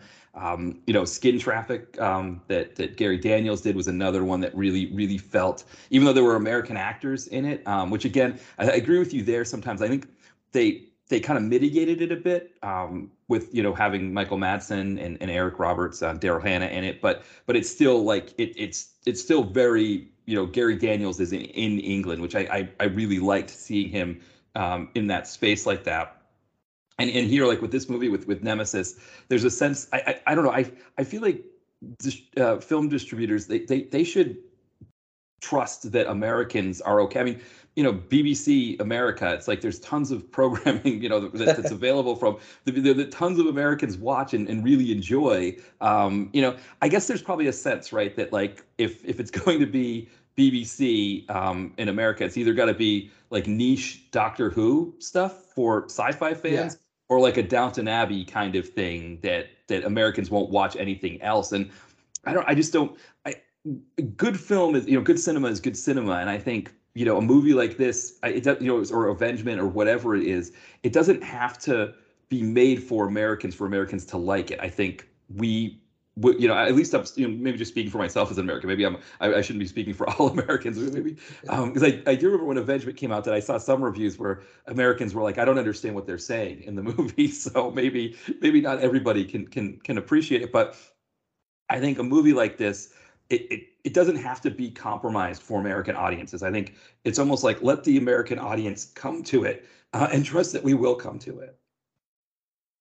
Yeah, I think you know, I think so. That's that's always been my thought about it. That you know, if you're putting yourself in unsure footing with what you want to do with the film, then you know you're going to lead to sort of it's going to be more of a problem than say just having a British film set in Britain and they've all got British accents. But I think um, you know, the distributors did have one little note, you know, when when they were seeing the final film, that uh, some of the kind of the the dialogue was a little bit they they couldn't quite understand maybe some of the slang. Um, I, we didn't really put that much in it. We were quite wary of that from the beginning anyway. So you can't always win, but I think as long as you keep your dialogue fairly neutral, don't have too much kind of you know very distinct slang from certain places. Um, it's it's it's a good way to do it. I think um, you know having that kind, you know, the outsiders, what you know, from the international stars that are coming into sort of London with their characters. I think that kind of adds something to it. So you know, if we were if we were trying to sort of mimic New York, say, and film it in London, it just wouldn't have worked. Yeah, and that, that that's definitely something I know. Um, I, I remember I was talking with um uh, uh Francis Rizzo the third, who does um a Val Kilmer co- podcast. I was on with him. We are talking about uh, diplomatic immunity, I think it was, or double double identity. Or something. It was the one that Val Kilmer did where he was um mistaken for somebody else. He was like a sort of it was like a medicine Sans Frontières kind of thing that he was doing in Romania. Um, but the, the last scene is supposed to take place in New York, and it's definitely not New York City. It's just you know they they sort of got a mock up of what a subway station looks like, and then the rest of it was just sort of as it was. And, and of course, you know Francis uh, is from you know he's from Long Island, so of course you know he grew up near New York City, so he recognizes it better than anybody. It's like yeah, it's just very obvious that that's not what it is. Or I know um, I've seen Boston, a city that I grew up near. Um, is you know shot in Montreal a lot, or even like Maine, the state I grew up in, is shot in, in Halifax, Nova Scotia, and it's just really obvious to be like there, there's no place in Maine that, that has like a, a three lane highway going through the, the middle of the city. There's no city big enough like that in Maine. Um, that kind of thing that you pick up on. So I I agree. I think you know. But, but definitely a city like London, again, being this sort of real world city that everybody recognizes. I think there's there's only a handful of cities like that that you can use in, in, in the world but when you you you know when you use a city like that again it, it it's a character unto itself and and yeah trying to replace london for new york definitely is is a really hard sell because they're they're just both such big cities that are so distinct that um yeah it's um it's I, I, I agree with you there that it's just, it's not something that looks right. It, it's something that the, the audience will pick up on and, and understand right away. Yeah, yeah, definitely. I think you know you know, we wanted London to be a character. We wanted to kind of have a different kind of movie um, set within it, and you know, one that had that international appeal. Um, you know, make the most of it because London is also a very cosmopolitan city. So, you know, if you've got you know Lee Majors in there, and you've got Danny Trejo is in London, um, even though we filmed his bit in LA. Yeah. Um, so we did get away with it with that one, that that particular moment. But you know, it makes sense to have you know these cosmopolitan characters throughout the city. Yeah, and I think the Danny Trejo element, um, having him his character be not only be in London but also be someone who's very familiar with London. He's almost like an adopted son of London, and, and his character in that way. I thought that also did a really great job of mitigating again that idea of xenophobia with the outsiders invading an area to have him be someone who isn't an outsider um, because yeah a lot of american movies would have had him be part of the mexican gang that's invading you know. Um, actually i think i think recoil was a movie like that. Um, not not the recoil with gary daniels but um, the one that had um, that was steve austin. I, I want to say that he might have been in that film um, but I, I can't remember. But but yeah i think that that idea it also kind of helped with with with part of that process that like you said it made london more of a cosmopolitan city and it made the invaders not be invaders who are invading based on ethnicity or language or something like that but invading because they don't have the shared set of values that the gangs in london have. Yeah i mean that was exactly it yeah. And that was another you know important thing about why we wanted um you know Danny's character to be kind of on the side of the renegades. Yeah, and it was I, I really liked the way it came in where where he's, you know, him and Ian Ogilvy are, are talking. It's almost like you know Ian Ogilvy's going to him for information. Um, and and then of course there's a you know he's used in, in the plot at the end and sort of how we get to to the end of the film. I won't I won't go into that too much just because it, it is I mean it's not too much of a, a twist, but uh, you know again I'll kind of let it happen organically for people watching the movie. Um, but again it was it was. I, I think with Danny Trejo, a lot of times he gets attached to movies, kind of similar to the way he was here, and it doesn't always feel organic with the way he's put in the movie. It's just like, okay, well, we can, you know, slap Danny Trejo on the tin and, and call it good and and I, I like I said, I really appreciated the way he was incorporated in the film here, and it seemed like he. I mean, I don't think that he ever mails it in when he does his roles. I think no matter what the role is, he comes in and does it as well as he can. But yeah, there was a sense of the way like he really seemed to to to relish being in this film here. Yeah, definitely. I mean, they actually shot it in his backyard, so I think from that you know perspective, he was probably quite chilled and relaxed about doing it, and just in, enjoyed you know having a day's filming at the time. Yeah, yeah, he, he it was. I mean, it's it's one of those things. I think, um, you know, we, there's so many like, especially again, thinking about like movies like like you know Seagal does or Bruce Willis does, where they don't do their their reverse shots, um, so you know that the actor is not acting in the same scene as, as that person. And when you're watching it, it, it sometimes feels a little bit off. Um, it's funny how with this one here with Ian Ogilvy and and, and Danny Trejo, it, it, the two of them felt like they were having a fun conversation between two people who had known each other forever. Um, and I I I don't I, I, appreciated that kind of that element that they were able to bring to it. That it was you know, it, it didn't feel like two people that were just sort of in separate locations talking to to you know whoever is is is, is sitting across from them that know that they, these were two guys that knew each other for a long time, had a, a shared history or had a had a history of some sort, and um, were just sort of you know chatting with each other. I I really appreciated that. Yeah, I mean, I think one of the advantages there as well, which helped, is that Ian Ogilvy was actually over there at the time, so they're actually they are they're sharing physically sharing the scene, which helps the dynamic. Um, and I think yeah, that is that would have worked better than you know having them filming their parts separately on you know separate continents. Yeah, so I didn't know that. So they actually were were together, and, and so he was in the states at the time. Now, um, was yeah. was Nick Moran in the states for any of it too, or was he oh just in England the whole time? No, he was he was fully in the UK. So Ian Ogilvy actually lives out in the states. Um, so effectively, Ogilvy was there with Trejo when they filmed. Uh, I think they filmed around about September 2020, and then the rest of the film was shot around about May time, I think 2020 21. Um, and then that's when everyone else sort of came in.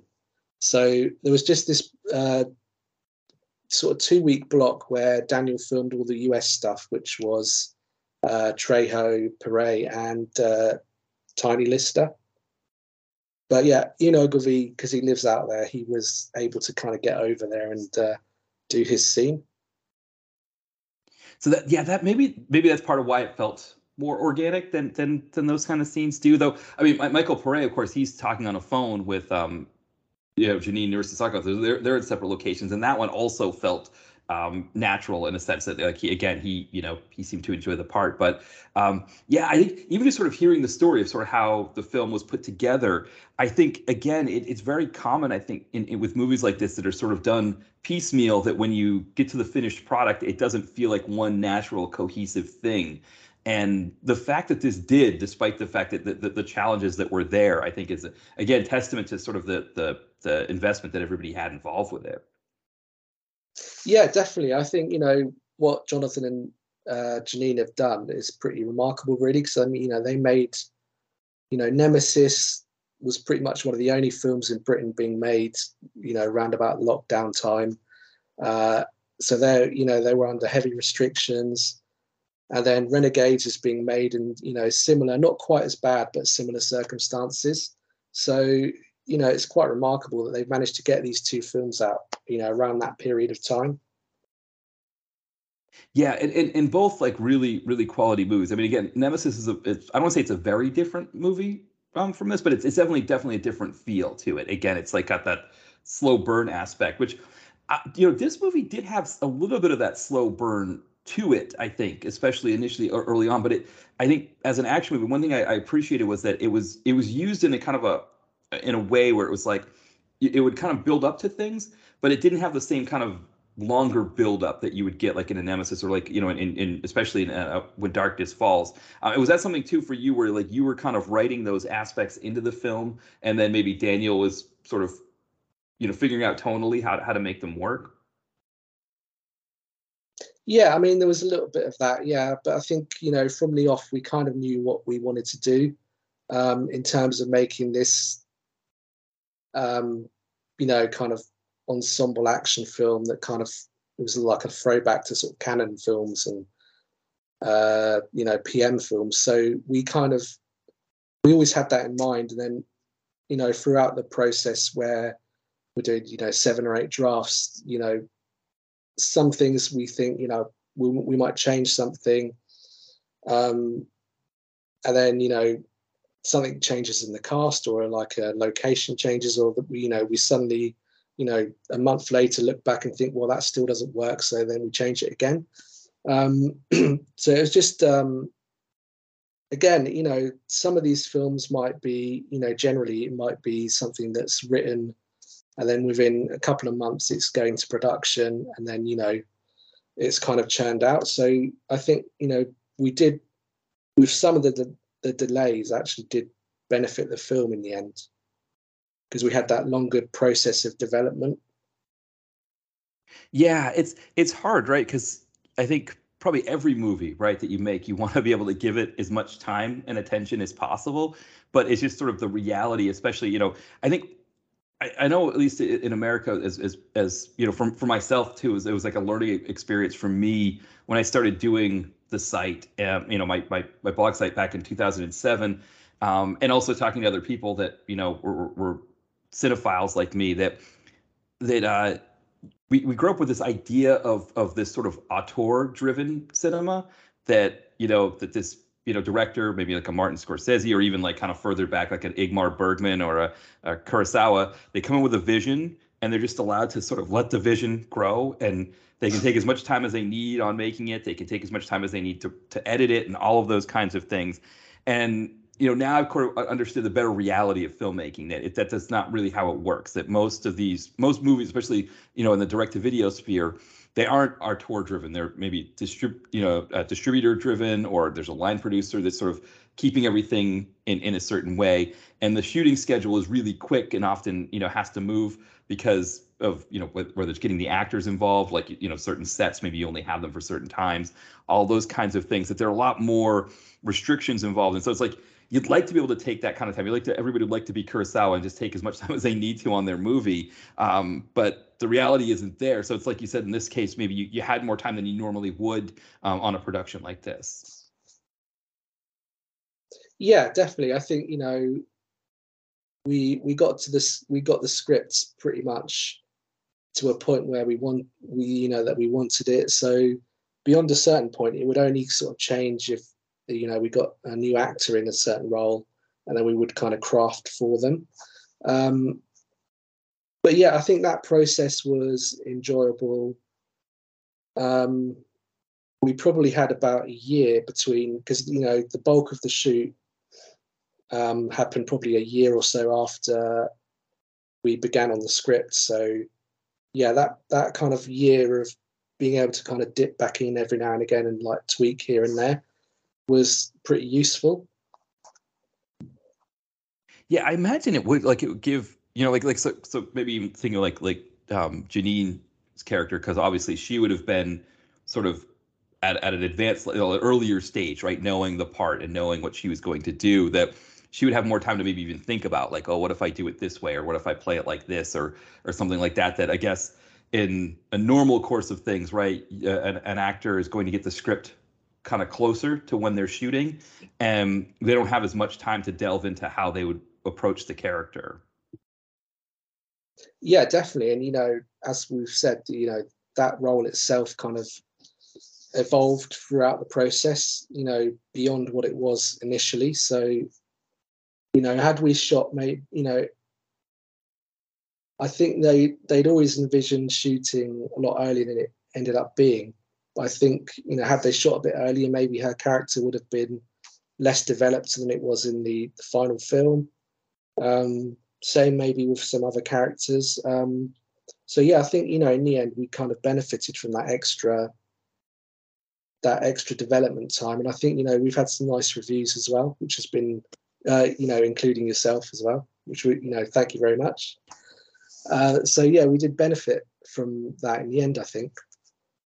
Yeah, I think that is uh, you know, and I, I, guess maybe from from my standpoint, you know, in, in, the review that that I wrote, I think, yeah, it was definitely there probably are aspects of it that I liked because, like you said, it, it, you were able to take more time with it and and develop things further. I think that that helps. I think the biggest thing for me that that I really enjoyed about the movie is it just feels like there's an earnestness and a, and a care about the movie that I think even if you were on a tighter schedule, like even if you you know had to do this you know quicker, I think that part of it still would have would have shown through. Which I think that's a piece that I think when it comes to sort of the the churn and burn approach to DTV that I see a lot, that I, I almost feel like distributors maybe you know I think their their their mindset is quantity over quality in the sense of like if we can get five Bruce Willis films on a streamer site and you know if somebody just picks one of the five at least they're picking one and we you know we can kind of offset those those different you know choices there I think from a, a, a movie watcher standpoint there's something refreshing about going into a movie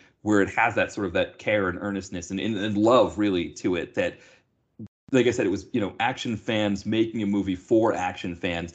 As an action fan myself, I, I feel like you, you, kind of almost feel appreciated, I guess, as you're watching the film. Yeah, I mean, I don't think that's always considered by distributors. and I, you know, I kind of get it in the, the landscape where you know streaming doesn't have the same kind of payouts that you know DVD did, and particularly what VHS did. So you're almost having to make you know five movies a year to you know make the same as what you might have made from one one film you know 30 years ago. So um, you know it is tough, but you know we you know we have to consider that we're making a product too, but we also want to make something that's good and that you know people will you know want to watch again. Hopefully, anyway. yes no i this one definitely i i think this one more than nemesis has a more of a rewatchable qualities because nemesis it's like once you've seen it once um you know if you're going back to watch it you're going back i think strictly for the for the performances because once you once the story has evolved and you've seen it kind of play out then when you watch it the next time maybe you're you're looking for things that you might have missed the first time but you you, you kind of know what's going to happen whereas in this movie you know, yes, there there are some elements of the film that might be, you know, uh, up for, you know, I guess uh, they, they could be you know, suspenseful, but for the most part, you kind of go in knowing what you know. Once you, once the story starts to unfold in the beginning, you kind of get a sense of where it's headed, and I think that that that lends itself to more rewatchability in the sense that like, if I go in and watch it again, I already kind of knew watching it the first time beyond a few elements what was going to happen and i'm just watching it for these fun performances and i think that that sometimes helps in a movie um, is when, when, the, when the story is sort of a, a simpler aspect to it um, yeah you're, you're kind of able to watch it more and i think this is definitely that that kind of movie i think for me where it's like i, I think people you know uh, i think that you definitely can have fun watching this one and, and seeing these performances again and again Thank you. Yeah, well, well, i really hope so. So we've been quite happy with the response so far. Um, so yeah, long may it continue. Hopefully, we'll get a, a, similarly nice response when it comes out in the UK.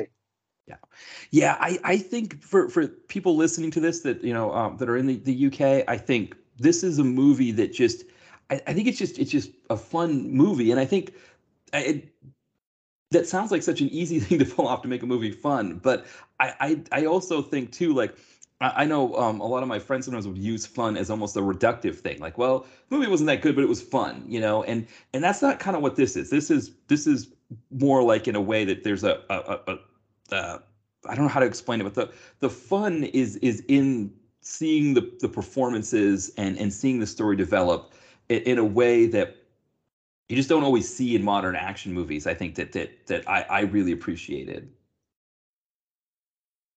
Yeah, I think you know we just wanted to make something engaging and fun, um, where you could get behind the characters, and uh, you know they used to make these kind of films in the 80s where you know they would be here there to entertain you really so um, you know the film doing well could be a consequence of the film being enjoyable. Whereas you know maybe you know a lot of the times these days it's you know this is even in mainstream movies as well that it's all about you know pushing out products and you know you're not that concerned if people enjoy it or want to go and revisit it yeah, yeah, I, and I think that's a huge piece here. I mean, I on Twitter one time um, recently, actually a little bit before this film came out, um, somebody had put up a poll about like, oh, which, you know, classic uh, production company would you want to re- revise? You know, I think or, or, revive, and I think it was like you know PM, Cannon, you know, kind of the the, the usual suspects from that time.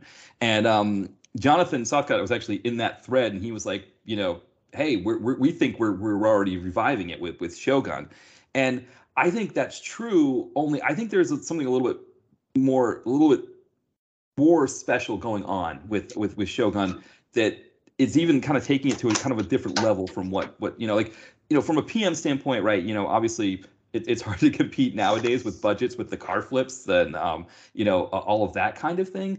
But yeah, also too i don't think of, i can't think of a pm film that had a, a, kind of an ensemble cast that this has where you had everybody getting the kind of material they did that just had a, a, lot of fun on screen. I think there's a an attention to the the story and development here that you generally wouldn't get in a PM flick.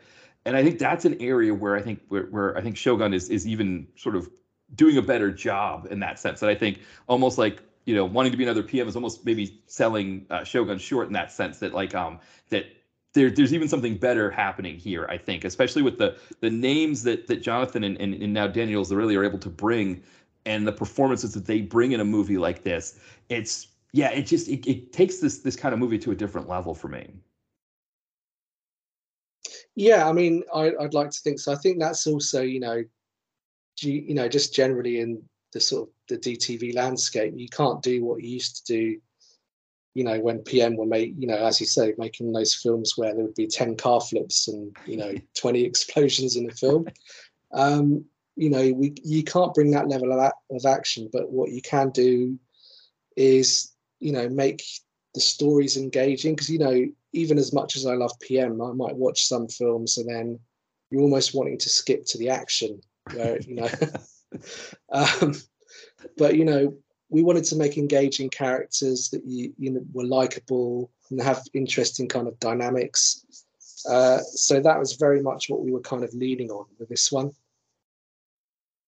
Yeah, and I I think that's another point maybe to make about this movie is that there there isn't a scene that uh, uh you know like a dialogue driven scene um, that feels like it goes on too long, but also that isn't like I don't know if compelling is the right word, but isn't entertaining. Um, I think is probably the best way. Like, you know, again, um, there's the scene where uh, the guys have made the decision that you know Nick Moran has sort of convinced them, like, okay, let's go uh, get revenge for for Lee Majors, and they're sitting at the pub at, at Ian Ogilvy's pub that, that he has, and they're kind of going through like what they have for weapons, and and that scene is just a, a ton of fun, and and I think without the performances there, and I think without the, the writing and sort of sort of the way it moves along, I think that's the kind of scene that you I've seen films either do too long or do in a way that isn't as engaging. And it's sort of one of those scenes that really comes together and works. And there isn't any actual action in that scene, right? There's no, you know, nothing's being blown up or anything like that. But yet it's it's a fun scene. It's not a kind of scene where I'm like, like you said, I'm not like, okay, let's just get on with it and you know get the guys in the car and have them go blow up the uh, one of uh, Louis clubs. It was a fun scene that I, I enjoyed watching as it unfolded. Yeah, I mean, those were the the scenes that I particularly enjoyed writing the most, um, and it was you know they're the kind of scenes that really kind of make you engage with the characters and you know really make you want to you see them win at the end, basically. Yeah, yeah, which is it's it's the most important piece of it. I think you know this was a you know there's a movie that I I reviewed recently for the site called Vendetta that was like one of those sort of newer um, uh, Bruce Willis films, and it it kind of it so it didn't have the the the group dynamic that this had, but it had the similar hero dynamic in the sense that you have the former special forces guy. In fact, it was uh, Clive Standen who also is is a uh, from England, but was playing an American in that film. Which again, another thing that it seems like in American distributors, like they they tend to want uh, UK actors to use American accents, which I you know um, I don't quite get because as, as, Americans, it makes the character more unique in that sense if you do that. But you know if, if you have them use their natural accents. But anyway. Um, but in that movie, you had Theo Rossi playing the bad guy. He was just a lot of fun as a bad guy. He was, you know, like we talked about chewing up scenery and and and playing this really really uh, rough guy. But then the, the hero wasn't compelling at all. And I think that you know the hero was very one note. It was just you know here he is with his beard, he's grimacing, and he's got his former special forces background, and he wants revenge. And it's almost like you have the same story, right? The same idea of of wanting you know revenge against baddies, but the execution was just with with um, with Renegades which is so much better, kind of all around. That again, it was one of those things that there was never a sense that I was ever going to root for Louis Mandylor the way I was rooting for Theo Rossi and uh, in, in Vendetta. It, it, was just never a question of that. That it was I was always going to root for these guys. I, I, always wanted to see them succeed in the end.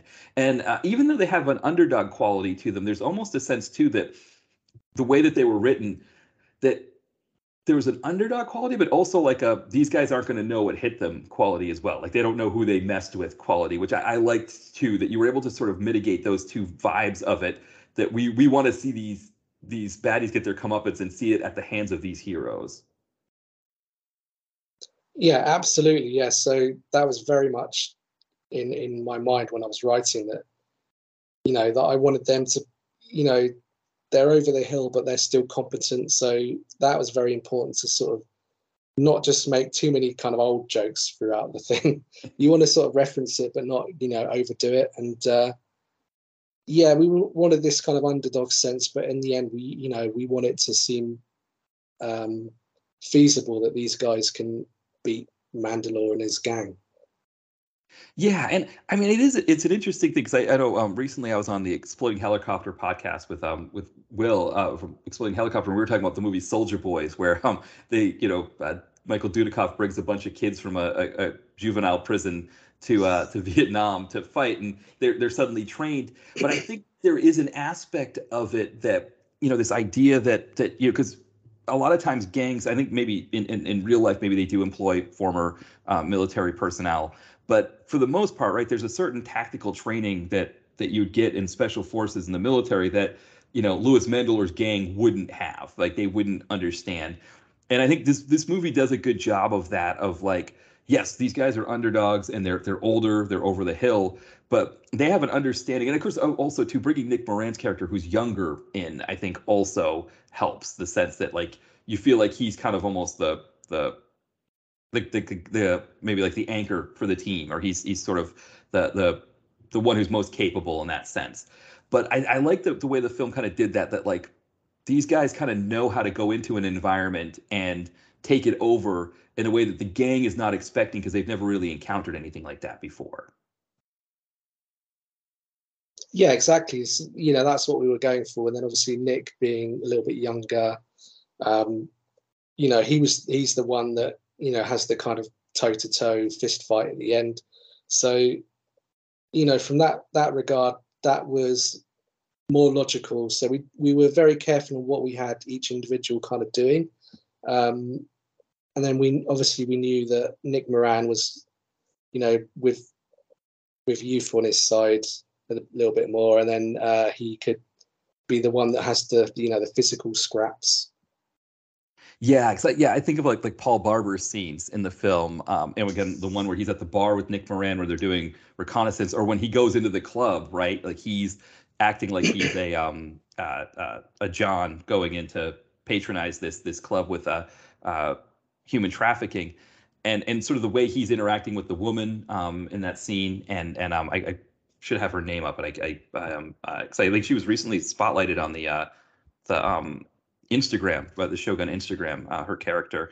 Um, yeah, I think it's uh, uh, Laura Pictet, I think is her name. Um, uh, yeah, playing Sophia. Sophia, yeah. yeah. And so like her interaction with Paul Barber, I think, you know, again, it it was one of those things where, like you said, like you know, obviously age can be a factor in these movies, and I think you, you run into that that situation like Liam Neeson in Taken, where it's like they're just cutting scenes together to make it look like he's he's doing all of this stuff, and you almost don't know if you can believe it or not. Whereas you know, Paul Barber gets a scene here where he's interacting with her. Um, again, it's more of like a strategic vibe than it is uh, uh, an out and out action kind of thing and he's of course bringing a kind of fun to it that again like you wouldn't think that a, a hero interacting with a, a, victim of human trafficking could have any kind of fun or or levity to it but it worked. It all worked in that sense. And again you're just because part of it is i think is because you know paul barber on the inside is getting the gang ready to come in and sort of take this whole group down. So you know all these women are going to be kind of freed from this situation eventually. Um, maybe that that that helps with that. But it yeah it, it worked in a way that I, I don't think if you had told me this is what I, this is what the scene is going to look like I'd be like I don't know if that that would work that way but it, it but it all definitely did. Yeah, I think you know we we were very careful you know throughout in each set piece that we made it feel believable. We you know gave it a sense of being like a caper as well, so that you know there's a slight sense of fun to each little set piece as well. Yeah, and, and yeah, it, again, it's just it's the kind of thing that I think you know. Again, thinking maybe another juxtaposition is that that Acts of Violence movie with Bruce Willis, where it was that was a you know again another movie about human trafficking, and it was all much more grim and serious. Which you know, again, human trafficking is not a fun thing. It's not something that should be treated lightly or, or fun. Um, but I think when you when you introduce human trafficking as an element, again, it's it's that kind of baddie in a can approach where you you there's nothing worse than that as a baddie than doing something like that. So definitely we want to see him taken down. And so then I think there's that challenge of being able to introduce moments of levity when you've got something so serious as that. And I think that's something that this movie pulls off really well between, you know, the writing and the scenes and then the actors and the performances to, to just keep the movie fun throughout, even if that's going to be the construct that we want to see this baddie taken down for. Yeah, very yeah, very much so. So, you know, this was always something that we really wanted to sort of pull off. Um, you know, to you know, we want the film to be fun, not too kind of grim and uh, you know we want we wanted to to feel logical in the way that they you know they take the bad guys down. Yeah, yeah, and it, it, definitely it all comes together. I think that this this movie just completely works. Um, you know, as, as we're we're kind of running up on, on, on time here, Tom, is there anything else about the film that we didn't mention that you wanted to mention? I think um, I just wanted to briefly mention Lee Majors. I was, I was really sort of obviously he's so well known and you know everyone knows him from tv and you know or, you know lots of movie appearances it's just what he kind of brings to the film is so you know fantastic um he's just got that kind of gravitas and that charisma that you know so few actors have it's almost a little bit you know in the same way that harrison ford has that real kind of power as well um you obviously lee May just had that a little bit more infamy in TV than rather than the movies like Harrison Ford did. But he just has that, you know, real kind of strong screen presence. And I think, you know, he's kind of effort, effortlessly cool in in the film. You know, you know, it's inevitable what's going to happen, and you know that he's going to he's then going to be, you know, off the film to an extent. But his presence kind of continues to be felt throughout. I think. And I think that's another important thing. That's it's something we wanted in the script, but it's also something that you you can't just write. It needs someone with that kind of level of gravitas to really really pull off. Where you still you still kind of feel his presence, you know, toward the end of the film, even though he dies, you know, toward the beginning. Yeah, that's a really great point because without that performance that he gives early on, there almost is no movie, right? Because it you, you, don't believe why these guys would be going in for this revenge piece. Uh, so yeah, that's a really great point that I I, I like I, said, I forgot to mention is how how great he was in this because you're right that that presence that he brings early on it does really pervade the film throughout. Yeah, I mean he's like you know properly old school you know superstar. So he's got that um, you know that really great screen presence, and I think you know he has such a strong presence in such a short amount of time that it kind of lingers through the film, and I think there's very few actors that could do that. So we're kind of blessed that you know he's a good friend of Jonathan's, I think. yeah, yeah, and and that's a good point too, because I think a lot of times these revenge movies, part of the reason why they don't work is that you the, the, the motive for the revenge maybe sometimes fades or or sometimes it's more like just a damsel in distress motive like maybe the main character you know i think of scott adkins i don't know how many movies he's done where he has a child who's been kidnapped that he has to go and do some job for the baddies you know he's being forced to because he's being manipulated or something like that. Um, you know this is a situation where yeah somebody gets murdered early on and we we have to sort of you know feel that presence. I mean again going back to that vendetta movie where the main character's daughter is murdered early on and then his wife is murdered slightly after that and it's almost just kind of like things that happen in the movie. Whereas um yeah like you said there's that inevitability that, that, that this is going to happen to him but he's been so big to that point that I mean, I just think about the very first scene he has where he um, finds Nick Moran sleeping on the park bench, and he sort of lifts him up and and it says, "Okay, you know, come, you can stay at my place, you can do it." You know, from the moment he has that scene, like you said, there's a presence there that that that really just sort of perpetuates throughout the film. Yeah, so I think you know, you know, we I knew sort of from the beginning that he would be in the film, so you know I could naturally write, you know, something to suit him and to really kind of, you know, hopefully have that. But then obviously, you know, you're hoping that he's on his A game, which you know he was always going to be because you know he's very good friends with Jonathan and Jeanine. So we knew he was going to bring his A game, and uh, you know he he's just got that really kind of strong presence, and I think that really benefits the film.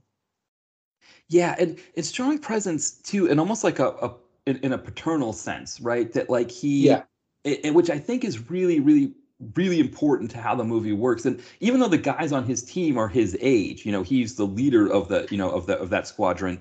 Um, so in that sense, it's he's more like their leader than their father.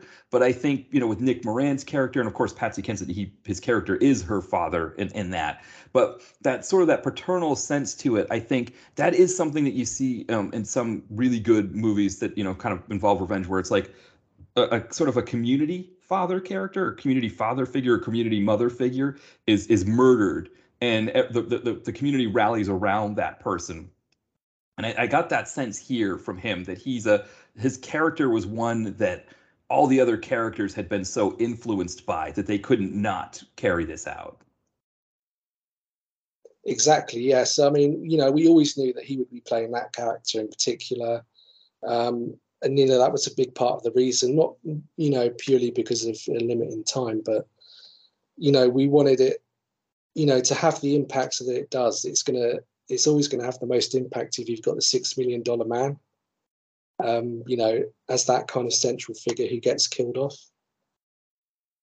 Yeah, it, it's funny with him. Yeah, because again, yeah, you think of him as the, the six million dollar man. Um, here in the United States, uh, one of the, the the retro channels, they do play Six Million Dollar Man, but they also play uh, Big Valley, um, the western that he did, and it's kind of funny to see him at a very young age in Big Valley, where he's like you know he's not this this paternal figure that he is now but he still has that presence you know that he's still every time there's a scene it's it's almost like when he steps into the scene it's almost like there's nobody else in that scene with him. And of course yeah six million dollar man is, is an obvious one but yeah i think you're right that when you can get someone like him attached to a movie and have him play a role that is so so vital but yet so short on screen time uh, yeah, to have that pulled off, I think you're right. It was a very integral part of this movie that I don't think the movie works if he doesn't play this role and do it the way he does it. Yeah, yeah, that's that's very much it. Yeah, so yeah, we were you know delighted to have him on board and you know see him knock it out the park. Yeah, I, I, yeah, it's another great thing. I, I don't know. I guess, I guess I missed him in talking about the movie because, um, he, because again, his his character does uh, die off early on, and so then it's all the other characters or who are sort of developing around him. But like you said, he, he his his presence never leaves the movie. It's always a, a part of what's happening in the film. Yeah, definitely. You know, that was you know very important. You know, a, a really big aspect of what we wanted in the film. Yeah, excellent. Now, anything else? Anything else that we may have missed as we were uh, uh, talking about this that that uh, that you want people to to know about the movie? Um, I think we've covered most of it. I think just that yeah. you know, I'm really happy that people are enjoying it so far, and hopefully they'll you know continue to do so. Yeah, I think this is just a movie that I mean, when I posted about it on, uh, especially on Facebook, I tend to get more, uh, more, more um, interactions on Facebook when I post than on Twitter because I think just sort of maybe the nature of what, what's going on with Twitter right now. But a lot of people were responding like, "Wow, that cast! Like, I need to, you know, just to see that cast or you know, see what happens with that cast." And I think anybody who's going into it with that mindset this is definitely going to deliver. I think there's a lot of times when you see names on the tin and then you watch the movie and you're like, ah, like I don't, you know, I could have, you know, okay, Eric Roberts was sitting behind a desk for one scene. That's, you know, um, you know, even with Michael Paré, who only has that short scene, or Danny Trejo has a couple of short scenes, they're really good, engaging scenes. And and and then of course the rest of the cast is they're exactly like what you you would think when you see their names listed they're they're exactly what you think, maybe even better than, than what you'd be expecting for, for them coming in.